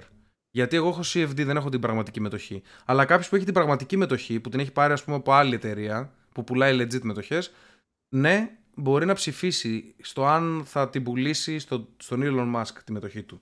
Είναι δηλαδή πάρα πολύ γαμάτο. Τους έχει, έχουν μπει σε μια κατάσταση που ή θα πουλήσουν και ο κόσμος θα Άρα πάρει. σαν να τα- έχουν, σαν να έχουν κόντρα μεταξύ τους στην ίδια εταιρεία όμως. Ναι, ναι, ναι, ναι. ναι. Έχουν... Ενώ έχουν και δύο κέρδος άμα πηγαίνει καλά. Ε, μαλάκα, οι εταιρείες είναι, είναι αδιφάγες καταστάσεις. Είναι σε μια φάση που, πώς να σου πω, σκοτώνονται μεταξύ τους για το ποιος θα πάρει. Δεν έχεις δει σε ταινίες που ο ένας παίρνει την εταιρεία και μετά έρχεται ένας άλλος και θέλει να πάρει την εταιρεία και ολόκληρες σειρές. Το Succession είναι έτσι, μια σειρά ας πούμε, που είναι full αυτό το πράγμα. Τέλος Ναι, αλλά πάντων, από τη στιγμή που είναι και οι δύο μέσα, έχουν και δύο κέρδος άμα πηγαίνει καλά. Έχουν, αλλά δεν το σκέφτονται έτσι, γιατί αν ένας έχει το control της εταιρείας και Απλά ο έχει το Elon Musk κέρδος... θέλει να, θέλει να έχει κάνει πο- παραπάνω πράγματα. θα μάλλον. έχει περισσότερο κέρδος. Ο Elon Musk έχει δηλώσει κιόλας στη συνέντευξη, είπε ότι δεν με νοιάζουν καθόλου τα χρήματα στη συγκεκριμένη περίπτωση. Καθόλου δεν με νοιάζουν τα χρήματα. Αυτό που Άρα με θέλει να νοιάζει, γαμίσει το Twitter ή να το πάρει όλο. θέλει, αυτό, αυτό που είπε είναι ότι πιστεύω ότι για την ανθρωπότητα και για να, προωθ- να προχωρήσουμε σαν πολιτισμός, σαν κουλτούρα, σαν ανθρωπότητα, χρειαζόμαστε μια ελεύθερη πλατφόρμα η οποία είναι inclusive για όλες τις απόψεις και δεν είναι τόσο... Δεν κάνει τόσο censoring, ρε παιδί μου, κατάλαβες, censorship, όπως κάνουν ε, τώρα οι πλατφόρμες. Δηλαδή το Facebook, το Twitter, το Google και το YouTube και όλα αυτά, το Twitch από την Amazon, όλοι είναι πάρα πολύ αυστηροί. Καταλαβες. Δεν μπορείς να, δεν μπορείς να κάνεις καν χιούμορ με κάποια πράγματα. Και σας είπα, θύμωσε με τον Babylon B. Ο, ο Δεν Elon θα Musk. γάμαγε να βάλει streaming ε, μέρος μέσα στο Twitter όταν το καταφέρει αυτό. Μπορεί Θα streamers μετά, για το Twitter. μπορεί μετά ας πούμε, να αγοράσει το Twitch από την Amazon. Μπορεί να κάνει αυτό. Δεν ξέρουμε. Άμα πέσει πολύ το Twitch ή μπορεί να μπει στο YouTube. Δεν ξέρουμε. Πάντως φαίνεται καυλωμένος πάρα πολύ ο Elon αυτή τη στιγμή και εν τέλει ξέρεις τι, τι κατάλαβα και η Φίνα. Τους δίνει τώρα 41 δισεκατομμύρια και αν οι μέτοχοι αρνηθούν γιατί πιστεύουν ότι η μετοχή μπορεί να πάει στα 77 πάλι μπορεί να τους κάνει πρόταση για 67 Το 77 δισεκατομμύρια. ήταν το πει στο παρελθόν. Ναι, μπορεί να τους κάνει πρόταση για 67 δισεκατομμύρια. Αυτό που είχα πει εγώ στην αρχή, τότε, που έκανα το full λάθος, αλλά ήταν τρία. Εν τέλει μπορεί να αγοραστεί το Twitter για 67 δισεκατομμύρια και μετά θα φάει μια πούτσα αυτός που με κορόιδεψε. Επειδή, επειδή Είσαι το υπά- Μάριο και επηρεάζεσαι. υπάρχει Θεός. Λοιπόν, Τώρα ο Μάριος πήγε να δει τα σχόλια στο προηγούμενο για να νιώσει λίγο καλύτερα. εδώ άκου, άκου εδώ τι Μπήκε λέει η πολύ Έλενα. κριτικά σήμερα. Άκου εδώ τώρα τι λέει η Έλενα. Λέει, Έβρισε τώρα- δύο φορές αυτούς που σχολιάσαν. τι, τι έκανε; Α, ναι, ναι, ναι, ναι ισχύει. ισχύει, Έβρισε δύο ισχύει. φορές αυτούς που σχολιάσαν. Ισχύει. Μετά μαλάκα θα μπει και θα τα γαμίσει ο Μάριος. Θα είναι full. το. ε, λέει η Έλενα, τώρα που έφυγε ο Μάριος, πρέπει ο Κυφίνα να δείχνει ότι ακούει. Ισχύει τώρα, μαλάκα, πρέπει να είσαι εδώ στη συζήτηση. Νιώθεις κουρασμένος αυτά τα τελευταία 20 δευτερόλεπτα; Είδα ότι πρέπει να συγκεντρωθώ λίγο περισσότερο. Έχεις αγχωθεί τώρα. είναι, Όχι, σαν, εντάξει. είναι σαν το πρώτο σου podcast κάπως. Όχι. ναι. Λοιπόν, ε, αυτά γίνονται όσον αφορά τον Elon Musk. Πάμε τώρα και αυτό που είπα για το πρώτο. για το όταν πρωτοξεκίνησε το Twitter. Ο Jack Dorsey. Έχεις ασχοληθείς ποτέ με μετοχές; Σοβαρά. Έχω τώρα, ναι, αυτή την περίοδο ασχολούμαι με μετοχές. Παίρνω μετοχές αυτή την περίοδο. Σχεδόν κάθε δύο εβδομάδες αγοράζω συνέχεια. Και, και όταν κάνουν ας πούμε, ένα profit που θέλεις εσύ, το, τις βγάζεις και πας αλλού. Τις μετοχές Ή τις νιώθω. αφήνεις μέσα μόνιμα; Έχω επιλέξει 25. για μελλοντικά. Έχω επι- επιλέξει 25 asset, μετοχές τέλος πάντων. Ε, τις, στις οποίες απλά βάζω μόνιμα και θα, μάλλον θα βάζω για όλη Με τη ζωή. σκρίλ αγοράζεις μετοχές; Με τι; Με σκρίλ αγοράζεις μετοχές; Ε, δεν λέω. Δεν ξέρω αν μπορώ να το πω. Μπορώ. Δεν ξέρω. Με κρύπτο. Δεν λέω. Δεν ξέρω πώς αγοράζονται μετοχές. Δεν έχω ψάξει καθόλου να ασχοληθώ Από με αυτό. eToro παίρνω. Μπορείς να βάλεις από PayPal, από τράπεζα, μπορείς από χίλια πράγματα να βάλεις. Α, και από Visa μπορείς κανονικά. Βεβαίως, κανονικά. Λοιπόν, πάμε λίγο στην είδηση. Ο Jack Dorsey είναι αυτός που έφτιαξε το Twitter. Είναι. Ο... Ήταν CEO πριν από λίγα Είναι χρόνια. λίγο, μια παύση. Πριν λίγο σταμάτησε. Μιας Έλα. και... Περίμενε. Μια παύση πριν το πεις. Ναι. Μιας και είπες ότι κάτι έγραψε η Έλενα. Ναι. Είδε το intro η Έλενα της σημερινής εκπομπής. Έλενα, το είδες αυτό που έκανε το, δω... το δωράκι ο Κιφίνα στην αρχή; Πρέπει να το είδε. Εγώ πάντως στον κύκλο των ποιητών πρότεινα για θάψιμο. Τη σημερινή τη θεωρώ καλή. Ιδίως ο Σίμον ήταν πολύ καλός. Ο Τζέρτζι Παπάιο. το λέει. Ο Σίμω ήταν ο καραφλός, είπαμε. Ναι. Και εμένα μόνο αυτός μου άρεσε. Η Έλενα δεν τον είδε τον κόλο σου, να ξέρεις. Όχι, εντάξει. Λοιπόν, ε, ο Jack Όμως Dorsey, την ώρα της, ο κρίμα. Jack Dorsey λοιπόν, άκου τι έκανε. Έκανε μια φωτογραφία από, NF, ε, από ένα, το πρώτο status που ανέβηκε στο Twitter. Εντάξει. Με το που έφτιαξε το Twitter, έγραψε Just setting up my Twitter. Άμα θες βάλ το κιόλας, είναι στις ειδήσεις πάνε λίγο και σε μένα. Jack Dorsey's first tweet. Να το δείξουμε κιόλας για να το δουν και τα παιδιά. Μάλλον το σωστό βρήκα. Αυτό εδώ. Ναι, κατέβα κάτω, αυτός είναι ο Jack Dorsey. Κατέβα λίγο να, να σου δείξω ποιο λέω. Κατέβα, κατέβα, κατέβα. Αυτός σύνταξε το Twitter. Ναι. Κατέβα, κατέβα, κατέβα, κατέβα, κατέβα. Όπα, εδώ. Αυτό εδώ που λες είναι το πρώτο στάτους του. Ανέβηκε το 2006, 21 Μαρτίου. Εντάξει. Είναι το πρώτο στάτους του δημιουργού του Twitter στο Twitter. Just setting, setting up my Twitter έγραψε. Τώρα, αυτό εδώ το πήρε screenshot φωτογραφία και το έκανε NFT. Τα NFT έχουμε εξηγήσει τι είναι στα crypto και σε αυτά. Ναι. Λοιπόν, Ξέρω. άκου το τώρα τι κάνανε. Μην, μην το πας πιο πάνω, ας το δω. Αυτός λοιπόν ε, πούλησε αυτό το NFT για 3 εκατομμύρια. Για 3 εκατομμύρια. κα- Αυτή η ηλίθια Αυτό εικόνα. είναι ακόμα μέτοχο στο Twitter όμως. Ή το έχει πουλήσει; Ε, δεν ξέρω με ένα ακόμα μέτοχο του Twitter. Δεν μας νοιάζει. Τώρα εδώ μιλάμε για άλλο πράγμα. Μιλάμε για, α- για, για το NFT το συγκεκριμένο μόνο. Αυτός έχει φύγει από το... Έχει φύγει, ήταν CEO. Δεν ξέρω αν είναι ακόμα μέτοχος. Λογικά σίγουρα είναι ακόμα μέτοχος, αλλά δεν είναι CEO πλέον. Έχουν βάλει έναν Ινδό.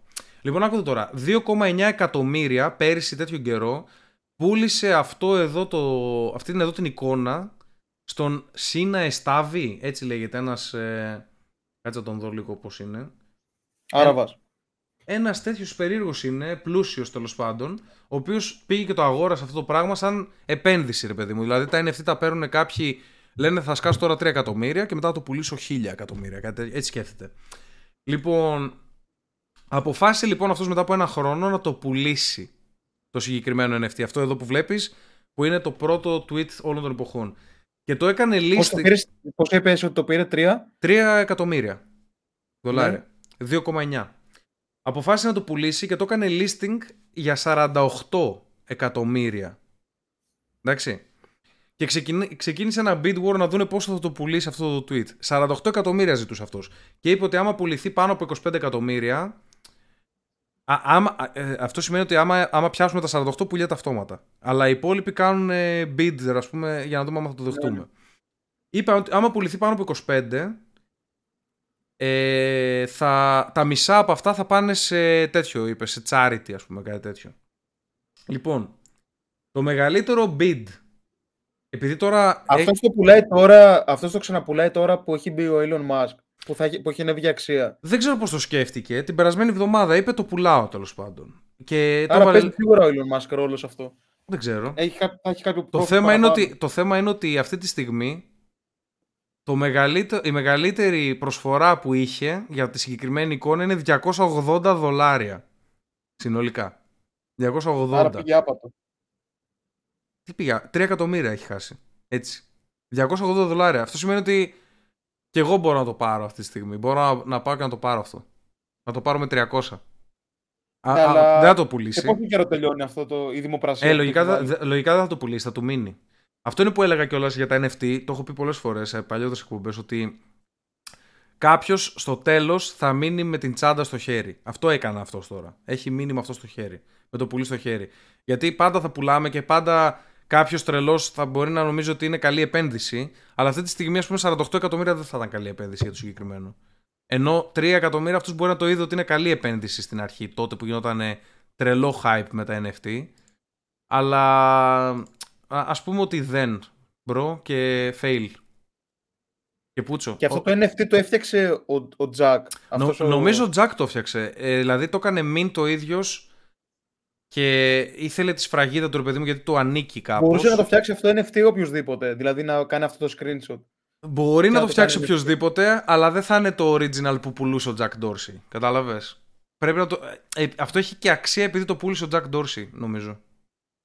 Έτσι πάει. Okay. Γενικότερα τα NFT είναι πολύ σκάμα αυτή την περίοδο. Δηλαδή, επειδή είναι βασισμένα σε μία. είναι βασισμένα, ας πούμε, στα συναισθήματα της αγοράς. Δηλαδή, άμα γουστάρουν οι άλλοι να το πάρουν, δεν έχει χρηστική αξία. Είναι μία εικόνα, είναι ένα JPEG.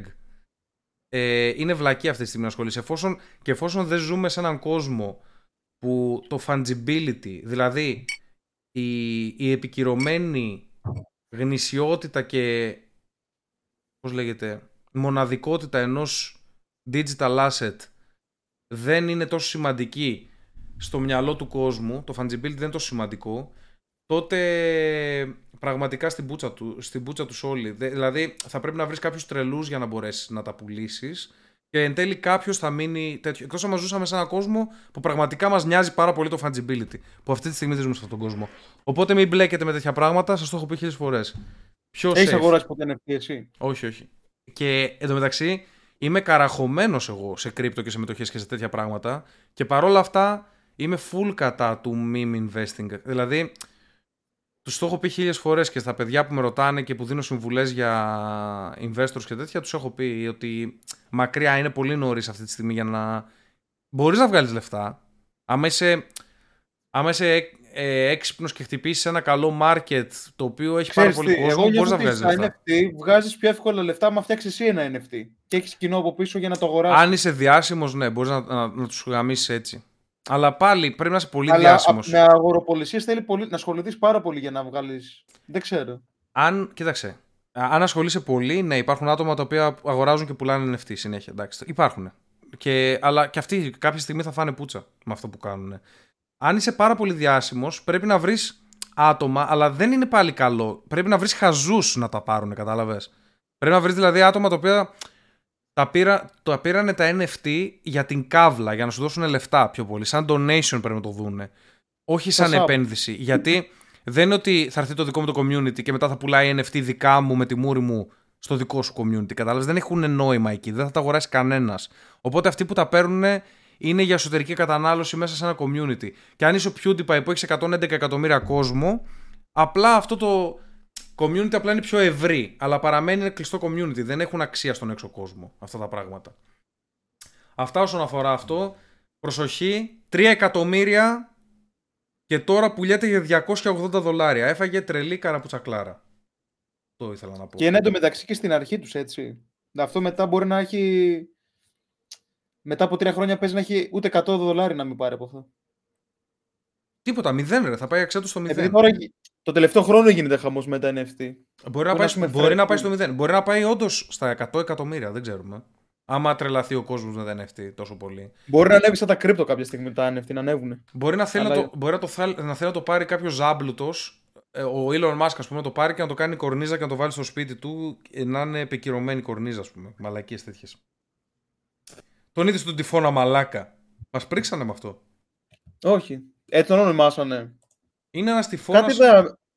Είδα μια φωτογραφία που ανέβασες, αλλά νόμιζα ότι ήταν τέτοιο μήνυμα αυτό. Είχε πολλά, πολλά τέτοια, πολλά memes. Στις Μαλάκα, Φιλιππίνες ήταν αυτό. Μαλάκας is the first name tropical storm of the northern hemisphere season. είναι ο πρώτος κιόλας. Είναι... Wow. Είναι η πρώτη τροπική καταιγίδα η οποία χτυπάει το βόρειο ημισφαίριο. Δεν ήξερα ότι τροπικές καταιγίδες έχουμε μόνο στο νότιο ημισφαίριο. Ναι, και το πρώτο τέτοιο είναι Μαλάκας, λέγεται. Οκ. Ποιος έβαλε το όνομα; Μάλλον κάποιος Φιλιππινέζος. Ε, ε, έτσι φαντάζομαι, δεν ξέρω. Εκτός αν είναι Έλληνας. Μπορεί να ήταν ο, ο Ψινάκης, είναι μισός Έλληνας. Φιλιππινέζο. μισός Φιλιππινέζος, μισός Έλληνας. Όχι, δεν είναι. Αυτός από το Masterchef πρέπει να είναι. Όχι ρε, κάτσε. Ο Ψινάκης είναι Φιλιππινέζος, ρε πούστη. Περίμενε. Φιλιππινέζος. Δεν Ψιν- νομίζω. Ψινάκης. Ο Μάριος άμα ήταν εδώ θα μας το έλεγε, να ξέρεις. Θα το ξέρε. Λοιπόν, Κρίμα που φάγε παντόκλα και έφυγε. Ε, μάνατζερ στο χώρο του θεάματος, ε, ε, ε, νεανικά χρόνια. Γεννήθηκε στην Αθήνα, γονείς του Παναγιώτης και η Αλίκη. Μεγάλωσε στις Φιλιππίνες και στις ΗΠΑ. Ναι, δεν σημαίνει. Δεν γίνεται. ναι, ναι, ούτε ναι. έχει Έχεις δίκιο. γονείς. Έχεις δίκιο. Ε, ε, Παναγιώτης και Αλίκη Ψινάκη είναι οι γονείς του. Διέθετε εργοστάσιο ηλεκτρονικών ειδών ο πατέρας του. Ηνωμένο Βασίλειο Ψινάκη σπούδασε διεθνή επιχειρηματική δραστηριότητα και marketing και πήρε μεταπτυχιακό δίπλωμα και στα δύο. Άρα είναι επιχειρηματίας, είναι businessman ο Ψινάκης, δεν είναι. Πώς είχα την εντύπωση; Αλλά μεγάλωσε στις Φιλιππίνες. Γιατί μεγάλωσε, μπορεί, Ε, η Α- Πολιτικά δεν είχε ασχοληθεί τελευταία. μπορεί η Αλίκη, η μητέρα του, να είναι Φιλιππινέζα; Νομίζω κατεβαίνει για δήμαρχος κάτι. Ήταν Όχι για δήμαρχος, δήμαρχος. ήταν δήμαρχος Μαραθώνα, ρε. Ναι, Ήταν, δήμα... ήταν όντως δήμαρχος. Ήταν ναι. δήμαρχος Μαραθώνα, ναι. Κανονικά. Αλλά μετά κάτι έκανε και ήθελε να μπει στη Βουλή κάπως. Ποιος ξέρει. Ή Μπορεί- όχι. Μπορεί να κάνει κανένα κόμμα καβλιάρικο αυτός τώρα. Δεν, δεν ξέρω τι Όχι δικό του κόμμα. Κάπου μπήκε σαν, σαν κάτι σε κόμμα. Αλήθεια. Δεν Δεν, πάω. δεν τα ξέρω καθόλου αυτά. Γενικά, ό,τι έχει να κάνει με κουτσομπολιό και celebrities, εσύ και ο Μάριος τα ξέρετε. Εγώ δεν έχω ιδέα από αυτά. Λοιπόν, ε, πάμε να πιάσουμε ένα τελευταίο θεματάκι. Εν τω, πε- εν τω μεταξύ εκεί πέρα δεν είναι που είναι ο τυφώνας που είχε γίνει το τσουνάμι σε αυτό το σημείο ακριβώς. Φιλιππίνες. Στη Σρι Λάγκα δεν είχε γίνει εκεί κοντά. Η Σρι Λάγκα είναι από την άλλη μεριά. Αχ, δεν ξέρω. Βλέπω το χάρτη του Μαλάκα. Του, κι- του τυφώνα χάρτη. Μαλάκα. Αλλά δεν, δεν ξέρω. Τέλος πάντων. Ε, θες να πάμε στο επόμενο θέμα; Ναι, για Είσαι πάμε. έτοιμος; Έχουμε ερώτηση. Ας τις ερωτήσεις να τις κάνουμε με τον Μάριο μένε. Ένα, ένα θεματάκι ακόμα προλαβαίνουμε. Άνετα. Πάμε. Έzdra Αυτό Miller. την Activision που έχεις τι είναι. Άστο αυτό. Έzdra Miller, τον ξέρεις; Όχι. Ε, είναι αυτός που παίζει τον ε, Flash στις ταινίες με το, της DC. Δεν Και- ξέρω ονόματα ηθοποιών, αλλά εμφανισιακά μπορεί να τους ξέρω. Τον Flash το, θυ- το θυμάσαι τον Flash; Έχω, έχω δει δύο seasons από το Flash. όχι, ή τρία. το, όχι το Flash. Τον Flash στην, στην ταινία, στις ταινίες. Που είναι Γιατί με... στη, στα, κάτσε, στη season είναι άλλο. Στα, στη Άλλος, σειρά. άλλος παίζει, ναι. Άλλος στις σειρές και άλλος στην ταινία. Ναι ρε μαλάκα. Και Superman έχει 15 σειρές Superman με άλλους. Όχι, εγώ βλέπω μόνο τη σειρά. Οκ. Τις ταινίες δεν τις έχεις δει. Το, Ju- το Justice, League, α, Justice League που είναι ο Batman, ο Superman, ο Flash, όλοι μαζί. Δεν τα έχεις δει αυτά; Όχι. Ωραία, δεν χάνεις και κάτι, να ξέρεις. Ο Ezra, Θα σε Mil- βγάλω αρχικά. ο Ezra Miller, λοιπόν, ο Γλυκούλης, είναι ένα πουστράκι που έχουν εκεί στην παρέα. Ε, ο οποίος παίζει το Flash. Και τις τελευταίες μέρες, άμα θες βάλει να τον δεις και στη φάτσα πώς είναι, μπορεί να τον αναγνωρίσεις. Αυτός με τα γυαλιά είναι. Ναι, αλλά βάλ τον στο Google καλύτερα για να τον. ε, Γιατί έχει πολλές εικόνες οι οποίες έχουν ενδιαφέρον. Πάτα Ezra Miller στο Google και άνοιξε το. Και Αυτός θέλω- παίζει τον Flash στι ταινίε. Ναι. Πες μου και πόσο έμπαινες κιόλας. Άνοιξε, άνοιξε μου λίγο. να Εγώ βλέπω. ξέρω τον άλλον. Περίμενε. Θα σου δείξω. Εγώ ξέρω αυτόν εδώ πέρα. Βλέπεις μου το ποντίκι μου. Ναι, ναι, ναι, ναι, ναι, ναι, κατάλαβα, κατάλαβα. Και εγώ τον ξέρω φα- φατσικά αυτόν. Λοιπόν, ε, αυτός τώρα δηλώνει διεμφυλικός ο Ezra Miller. Δηλώνει δηλαδή και άντρας και γυναίκα. Και άμα δεις το άρθρο που έχω κρατήσει, λέει ότι they, their, χρησιμοποιεί τέτοια, δεν χρησιμοποιούν he και, s- και, he- και his και εσύ και χέρια αυτών. Χρησιμοποιούν they, them για τον συγκεκριμένο. Λοιπόν, αυτός τώρα είναι λίγο ψιλοτρελούλης πλέον. Είχε πάει στη Χαβάη μαλάκα και έμενε σε ένα μοτέλ. Τώρα, μιλάμε για τώρα, αυτές τις μέρες που είναι στα star full του σινεμά. Ταυτόχρονα γυρίζεται η ταινία. Θέλαν να γυρίσουν ταινία Flash, η οποία ήταν να βγει, ξέρω εγώ, του χρόνου το καλοκαίρι. Ταινία. Δηλαδή αυτός τώρα πάει να γίνει full star του Hollywood. Και τι κάνει, πηγαίνει και παίρνει να μένει σε ένα χοτέλ στη Χαβάη. Ε, περίμενε, περίμενε. Μια παύση, μια παύση. Εδώ δεν μοιάζει σαν αυτόν τον πρωταγωνιστή. Τον drummer. Ναι. Λίγο ναι. Αλλά Όχι. αυτός είναι πιο κουκλάκι, ρε μαλάκα. Ο Ezra Miller. Άκου τώρα τι έκανε.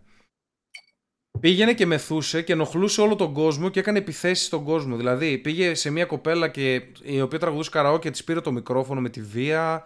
Πήγαινε σε κάτι άλλο που παίζανε βελάκια και τους ενοχλούσε και τέτοια. Μπήκε- Πήγε αστυνομία, τον μάζεψε και τέτοια.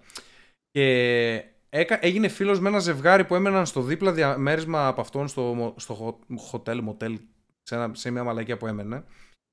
Και σκάει μύτη μέσα στο δωμάτιό τους με μαχαίρι. Αυτός. Μεθυσμένος, δεν ξέρω τι σκοπό στο μπούτζο ήταν και του έλεγε Θα σε σφάξω και σένα και την πουτάνα τη γυναίκα σου. Τους έλεγε κάτι τέτοια. Your slut wife. Και... Τρελάθηκε εντελώς, ρε. Θα ανοίξει τρίο η φάση, έτσι όπως το έλεγες. Ναι, και εγώ έτσι νόμιζα στην αρχή. Γιατί έλεγε ότι γίναν φίλοι και κάτι τέτοια και λέω. Και άκουγα τι έκανε μαλάκα. Απείλησε τον, ε, τον άλλον και του, του κλέψε το πορτοφόλι και έφυγε. Και το- απλά του πήρε το πορτοφόλι, ρε μαλάκα. Δεν έχει κανένα νόημα. Έτσι με μαχαίρι μπήκε και του πήρε το πορτοφόλι. Αυτός εντωμεταξύ βγάζει δεκάδες εκατομμύρια. Δεκάδες εκατομμύρια. Και πήγε και έκλειψε ένα πορτοφόλι. Πήγε η αστυνομία, τέλος πάντων το μαζέψανε. Τον κλείσανε μέσα και τώρα η Μήπως Wa- ήθελε να πάει στις φυλακές με τα τραβέλια. Λέ, να, να γαμηθεί με γυναίκες. Όχι. ε, ε, και μαλάκα τον. Ε, έπαιζε, τώρα αυτός παίζει και στο καινούργιο το Harry Potter, στο Fantastic Beasts. Είναι και σε αυτό μέσα στην ταινία, από τους πρωταγωνιστικούς ρόλους. Ξε- Να σου δείξω μια φωτογραφία ακόμα. Δείξε. Εδώ δεν μοιάζει με τον Βουρθιώτη. Το manager της Τζούλιας. Φουρθιώτη. Βουρθιώτη, πώς λέγεται. Μαλάκα, βάλε το δίπλα και πες μου άμα έμπαινες. Βάλε τη Εδώ. δίπλα, τη δίπλα φωτογραφία, βάλε. Με το Αφήνω μαλλί. εδώ. Με το μαλλί. Εδώ. Ναι, ναι.